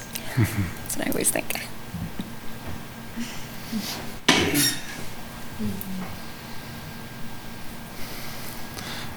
DNB Smith, um, I mean, my inclination is not to, um, eh, n- not to take that money and and um, bring in another artist, but to use it for for the uh, the au- au- audio mapping and and potentially also some other other um, miscellaneous things that we, we could do to um, enhance the outdoor sculpture exhibition. Um, so that that would be my my inclination would be to keep it keep it where it is and and um, see if we can utilize it um, as we get closer to the exhibition and see if we can be a little bit creative and use it to raise the profile of the event and uh, and, and make things um, That's $3,500. That's pretty, in, in our budget, that's a lot. It is. So, Is there a budget for any kind of reception? I know we've done that audio or that walking tour in the past, which has been a lot of fun. I can't see back here. Is there Sorry. How much is We that? have a thousand Oh, a thousand. budgeted. Okay, so that seems ample for that. So And to add to this too, realistically, with everything, all these challenges I've mentioned, I I think the earliest we could possibly do anything would be Final Friday in in June. it'd be great. Um, if that works for everybody. Free State I you Festival. wanted to do it sooner, and I'm just like, that's I love just it. not realistic. That puts too much pressure on people. So I love it because I think in the previous years we've done end of May, and that's Memorial Day weekend, and so sometimes people are out of town. I know can't make that. So can we sit on it? Like, are we able to, if we all go home and have some brilliant ideas in the evening about what to do with $3,000, could we come back next month? Daniel Yeah, Smith, absolutely. Yeah. Um, actually, I think for you all, you know, like we have done, we can do the sculpture walk. It's hard to spend a thousand dollars when you're mobile, honestly. Um, so creating an event would be really It would. exciting and wonderful, especially coming Yeah. out of COVID, and we Yeah. have money to, you know, to pay for catering even potentially. What if each station had its own little sample, a food sample, something thematically tied to the sculpture that we're seeing? It would be real. There's some opportunity. We would need the board's help to implement such things and figure out all the logistics on that. That's my cup of tea right there. that. Yeah, if that's something you'd be interested. I would love to. It'd be great. And, um, you know, I think the walking, I love how robust some people are who show up for these walking tours when it's 98 degrees out. Right. And I've done my share of sweating out there. Uh, and people stick with us. It's amazing. But an indoor opportunity might be fun as well. Maybe we could, I don't know, just throwing out, you know, the, the Explore Lawrence Visitor Center is a great, you know, centralized spot. And we've met there a couple of years now where we start there and have air conditioning there and then check in there every once in a while. walking Yeah. up Check and in, down do a the shot. street. Yeah.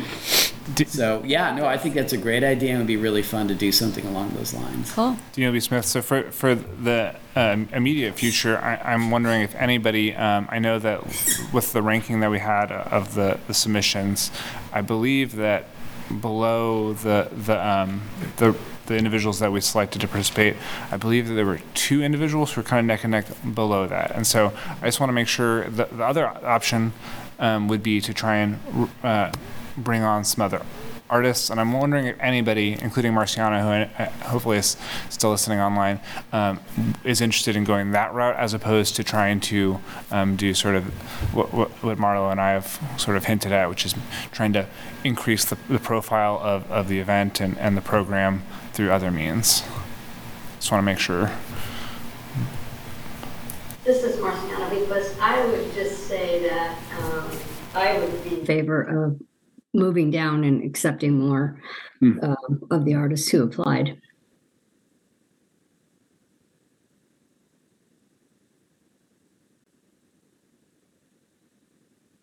We need to decide that tonight. Daniel B. Smith, I mean, I think that if if we did want to extend the invitation to additional artists, I, I feel like that would be, I mean, doing doing appetizer stations and, and all, like all that fun stuff would be stuff we can uh, we can work on down the road. But I imagine that if we wanted to potentially reach out to some other artists that were down the list, they they might um, appreciate that being being sooner. Um, so I think, let me go back and look at my list here. So you all did prioritize this list Mhm. um, based on your selections. We did pull Alicia's piece up. You guys wisely said this just doesn't fit in an outdoor situation. And then I came in and said it's still, you know, part of what we're trying to do. And she figured out a different way to do it. So that's great. Um, so I could just go down the list and check in. Um, it would, you know, then we have um, several artists that are interested, and if they have availability, we could definitely look at including them. Are, are we talking about the same thing? uh, Daniel B. Smith talking about the the sculpture the the, the ranking of of sculpture submissions. Yeah. And potentially reaching out to individuals who did not make our, our Oh. top top ten and um and seeing if they they wanted to replace the individual who isn't able to contribute. Yeah, instead of belaboring things tonight unexpectedly, I can just use this list and work down the list and see what availability exists. And and given the amount that we have, would it be would that be one additional participant or or two additional participants? We we have so we have eight currently, so we could add two more artists. If we only had one drop out, why did we not have 10? I don't remember why. I think there was a natural cutoff there somewhere. Mm-hmm. Okay, So we just, Yeah. we're- just said eight, Yeah. nine. Yeah, yeah, my understanding is that the the ranking the there was a natural cutoff, and we had an, enough to potentially do one more, and we decided So decided. maybe, maybe what we ought to do is take the wonderful people that we have and take some of that money and amplify their work and really shine a spotlight on that this year. Mm-hmm.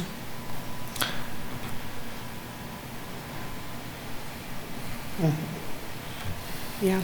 DLB Smith, I'm I, I certainly see I see appeal in both directions. Um, I think I'm leaning a little bit more towards the the take wh- who we already have selected and and try and do it up a little bit more. But I certainly want to make sure that we at least, even if we don't get a consensus, we at least each have an opportunity to voice our opinion wh- where we fall on the matter and move forward. Is there a possibility to do, like, split the difference and try to bring on one new artist and then um, save the remainder to do what we can with that?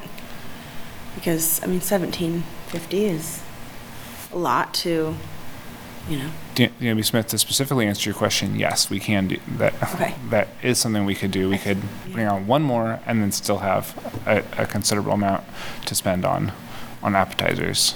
I would want to look at the list again and Yeah. kind of reacquaint myself with the artists personally. Seems like it forever ago. yeah, I, I agree. Um, so as far as as far as how to move forward, This hour. as far as how to move forward right now, since it's n- 9/11, um, should we um, should we consider?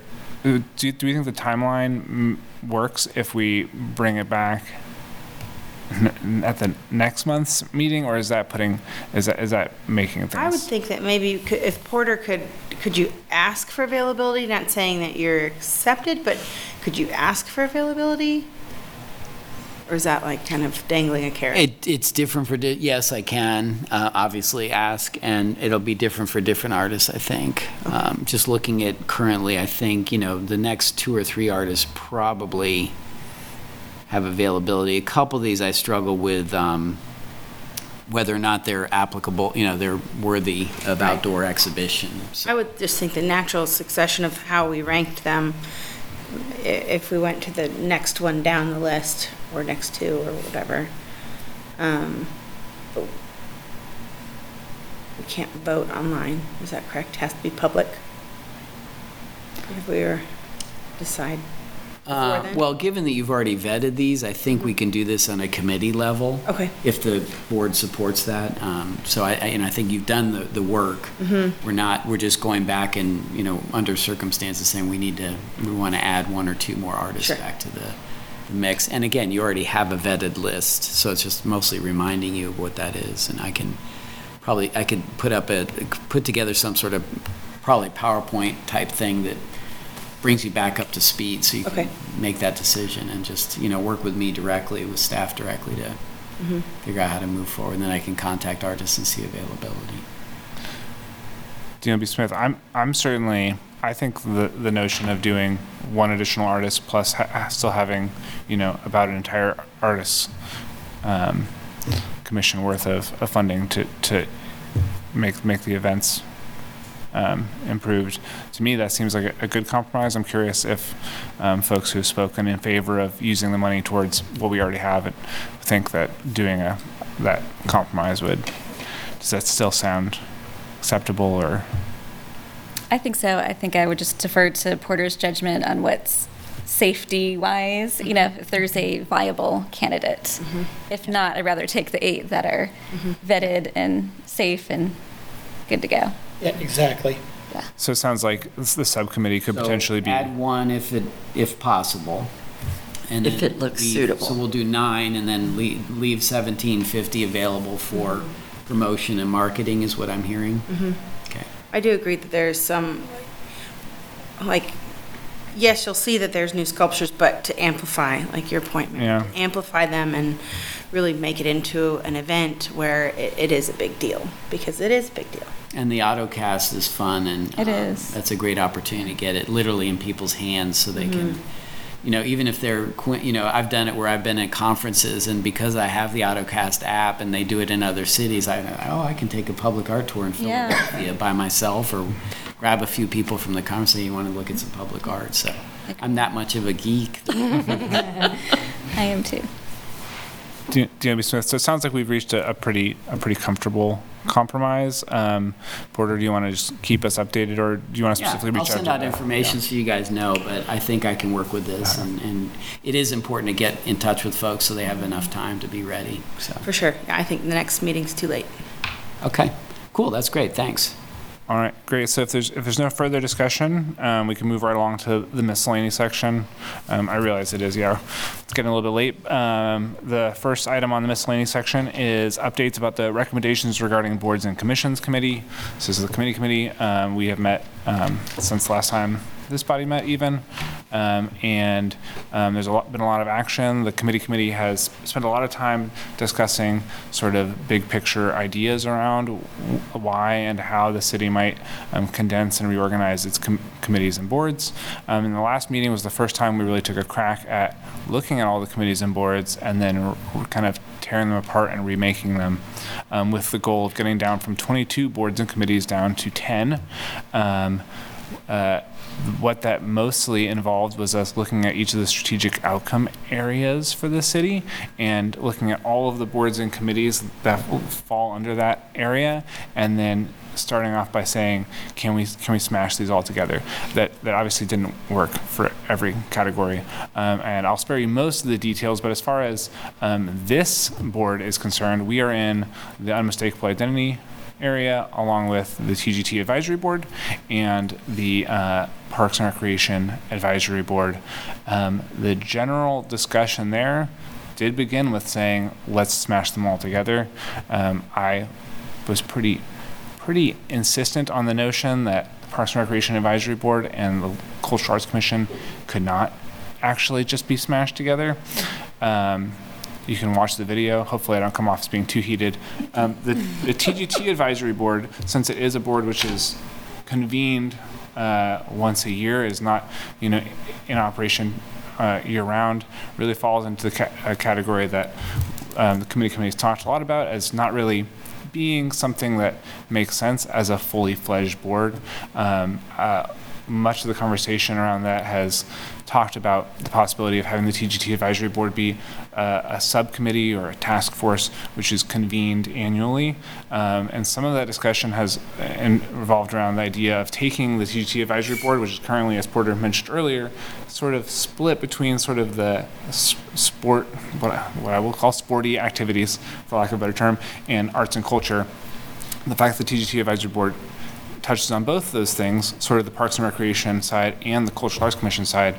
Um, one recommendation is to have that um, pool of money have a, a set split, there, so there isn't arguing over it, and the the Parks and Recreation Advisory Board would then put together a task force that would distribute the sporty funds, and then this body would put together a task force that would distribute the arts and culture funds. This is all just, you know, none of this is, is set in stone. This is all just stuff we're talking about. Um, I went to the Parks and Recreation Advisory Board meeting on Monday um, because I'd never been to one, and if I was going to be insistent that our two bodies couldn't be combined into one, I, I thought I would do the due diligence. Uh, it was very interesting. They talked about a lot of stuff that um, I don't think any of us could talk about. I mean, I would be that interested in in discussing at great length. Uh, it was uh, it was it was still interesting. They, we had a very similar uh, Confluence team presentation, uh, but I, I'm still of, of the mind that Parks and Recreation Advisory Board and the Cultural Arts Commission should remain two separate uh, bodies. Honestly, I think the fact that the Confluence team has a separate team as a part of their their um, their work, specifically geared towards arts and culture, kind of backs that up. They feel like they are really focused on parks recreation, and they've come in to do this plan, and they need a separate group of people to look at arts and culture. So um, at, at the end of the day, with the last committee committee meeting, we got it down to 10 different boards, just very loosely, and arts and culture and parks and recreation were still separate.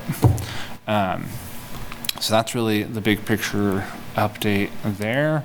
Um, there's still, I don't know how many, how many months left in that process, but it is ongoing. Um, yeah, I don't know if anybody has any questions about that. Um, can watch the watch the footage if you want. Um, I just feel skeptical again about like why would they even think about doing that? Like what would be the advantage for the city just to have one body we have no knowledge of recreation issues. They have no knowledge of art issues. Like, don't you want your experts?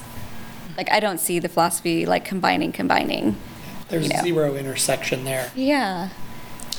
DMB Smith, yeah, and, and that was definitely, I will say, and, and again, you, you can watch the footage. It, it really came from from uh, a, a a place of like let's just make things as simple as possible and then see what doesn't work as a, as a, a, a thought exercise.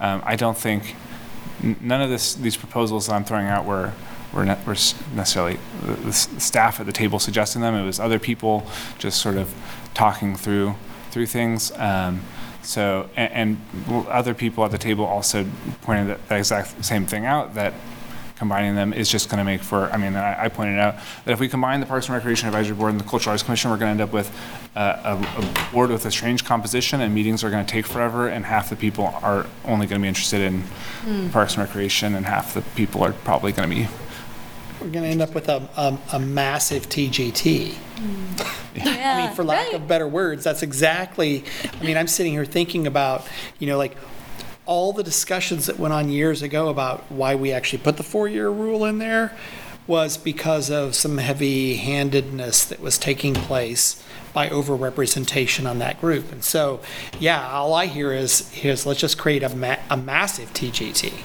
Right. And there, there was also some conversation about having, and again, it was, a- the, the point of the conversation was to go through these motions and, and, and reach the, the conclusion that, that we, we came to. There, there was a point at which people were suggesting we have a, a, a combined uh, unmistakable identity board, and that there could be a Parks and Recreation subcommittee, and then a Cultural Arts Commission subcommittee, which obviously is taking two bodies and turning them into three bodies. So, which, which is kind of, kind of the, the opposite. Like an amoeba. Yeah. So I, I will say throughout that conversation, we did where we landed was there's the Cultural Arts Commission and there's the uh, Parks and Recreation Advisory Board. Um, so uh, that's that's really that's where the conversation is. I mean, you, you can. I, I, I said it before, but you can watch the video. I don't think anybody will. Maybe, maybe. But uh, uh, one other thing I will mention. Um, because I forgot to earlier, is that um, at the Parks and Recreation Advisory Board on Monday, Derek was there and he um, was debating whether or not uh, he was planning on coming to this meeting, and I to- specifically told him not to. So the fact that he's not here is because I, I told him to take a day off because I, I knew that he was, I knew that he was um, also at the City Commission yesterday and everything. So that's general. I will. Um, at our next meeting, I'm sure I'll have m- more to share. There's multiple steps in the process that we're looking forward to. Um, we will make a specific recommendation out of the sort of nebulous idea we came up with last time that will then go into public engagement. There will be lots of opportunities for shareholders, yourselves included, to have input, um, and then eventually that will get hammered into something like a, an actual plan. So, yeah, that's that's that's what I've got there. Is there any other questions? If if not, Porter, I think uh, you might be chomping at the bit. Yeah, Our, our next item is um, at the last meeting, we talked about doing some education work. One thing, um, you know, as we met with our consultant group tonight, what I've been advocating is one, understanding our current arts and culture ecosystem in Lawrence, you know, and obviously great representation here. And there are there are people missing from this this group as well that I know you guys are in touch with. So part of it was um, I sat down and thought, let me assemble what I would want the consultants to know about arts and culture and the resources available. So that's what you guys received today um, in a note from us, and we're going to make a PDF and put this on your website. So it'll be on the, the um, Cultural Arts Commission webpage. Um, because this assembles, all this is actually on the web page currently in a different format. It's also on the iCompass page for your board stuff. But this really assimilates all the information. And then I was adding um, resources like Americans for the Arts Social Impact Explorer, which is a really great resource I brought to this body before. It has 29 different social impact areas, you know, prison programs, theater programs, um, a variety of stuff. I'm not advocating that we add programs necessarily, but I think it's really helpful if we really understand what's out there in the world. Um, this body should be really knowledgeable about that kind of thing and to start thinking that direction. We were talking earlier tonight, and you know, yet another topic popped up, which is arts patronage. Um, who could, you know, is there a program that could be developed, maybe implemented by the city or somebody else to help people understand how do I go out and buy local art? Um, you know, and teach people because that can be a very intimidating idea, you know, and, and maybe combining efforts and visiting artist studios. This is what other cities do. It's fairly simple. It wouldn't cost a lot of money, but that type of thing can be very simple and straightforward. So just looking for those. So all this is in here. I know it's late, so I won't belabor this, but if you guys have resources as well, please send them to us. You know, if there's something that, you know, you all are, are tapped into or aware of in theater world or that kind of thing, so much of this is online now. Please send it to us. We're going to create a library of information as a touchstone for people to go back and look at this stuff. And um, just be aware, I put in Artspace, which does um, um, affordable housing for artists. I think that could be really, if we're, if we're interested in nurturing that arts community, that's a great place to um, look and to see about those kinds of projects. We're a little challenged, as Marlo points out, as a hundred, a hundred thousand is not big enough to do a lot of stuff. It's really sort of an odd space to be in. So it's not guaranteed, but it's certainly really inspiring to read some of the programs that they're doing with other cities. So this is in your um, email. Please look at it. Feel free to go through it. All the different consulting firms are part of this. All of your history is in here, and then these um, resources. And please email us and add to that as we go along. And hopefully, we'll be able to talk about more of this stuff. Um, feel free to dig into it and bring, you know, bring if you say, "Wow, this is something I didn't know about." We can actually pull it up and look at it here. We can do that. Great, thank you, Porter. Um, obviously, it is getting late. I'm really glad that we have this section in our, in our miscellany, and I think we'll continue to do that going forward and looking at areas to innovate. Um, uh, up next, we have uh, sharing of community events. Um, I don't know if anybody has or is attending anything interesting in the near future. I will say that the new, oh, I don't even know what the name of it is, the, uh, the, the new space across from the, the post office over on Vermont Street. Oh, the uh, Art Love Collective? Art Love Collective. Thank you, Marlo. Um, I've been pretty busy and I was out of town for your uh, event on the 9th. I'm so sorry. Um, and I mean, sorry as in I'm sorry that I couldn't be there, not sorry, apo- apologizing to you. uh, uh, but the, the Art Love Collective is, is very neat. It is. Uh, Easy to miss. I'm looking forward to when they, they're able to make the exterior of the building look as, as funky as the interior, but I definitely encourage people to check it out if they haven't. So if anybody else has anything, go ahead. I just want to thank Abby for sending the agenda early. It was so nice and relaxing. I got to take my time and look at it. Um, yeah. And a thank you to Explore Lawrence, who's just killing it on the Final Friday promotions. So I don't know if they might be able to come to one of our meetings, but they do. They're doing a great new job at marketing Final Fridays, and I think it'd be cool to have them talk about it. Yeah, absolutely. The Stan Herd show was amazing. I have not been there yet. I It need was to go see really that. great to see him just as a Lawrence artist for all of time, just shine and, and show off kind of a different side of himself that a lot of us maybe have not seen, was maybe hiding for a little while um, in the in the fields or whatever. But great work. It was good to see him, and he was singing too. So he's multimedia. He's a man of many talents. Yeah. The Indigenous community event, the Indigenous uh, Cultures Festival, was incredible this weekend too. So between that and the art auction, it was such a beautiful weekend in Lawrence, and the weather was, was. gorgeous Yeah. too. So Yeah, it was great. We're really lucky to be here. All right, great. Well, if there's no other um, community events we want to share, there is the last item here, which is ad- address the process of how new LCAC commissioners are appointed. Uh, This I added um, in response to questions that we had um, at the March meeting, and I think it was just a touch on the process of, uh, you know, we make a recommendation to the mayor, and then what happens after that. Let's, let's touch on this more fully at another meeting. Do you? Well, hang on, I want to correct what you said. So if anybody is interested, Mhm. they can go, actually, let's pull it up. Okay.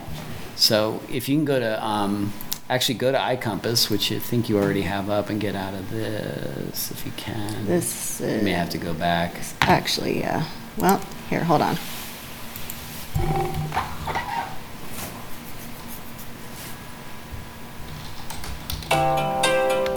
Sorry. That's not what I want.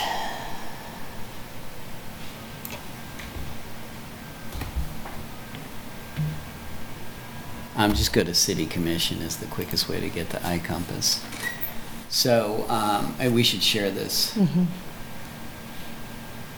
Oh, it looks like, uh, oh, Kurt's sharing it on uh, YouTube, but we should share it as well for. Okay, so on this page, this is our main board and commission page and the city commission page.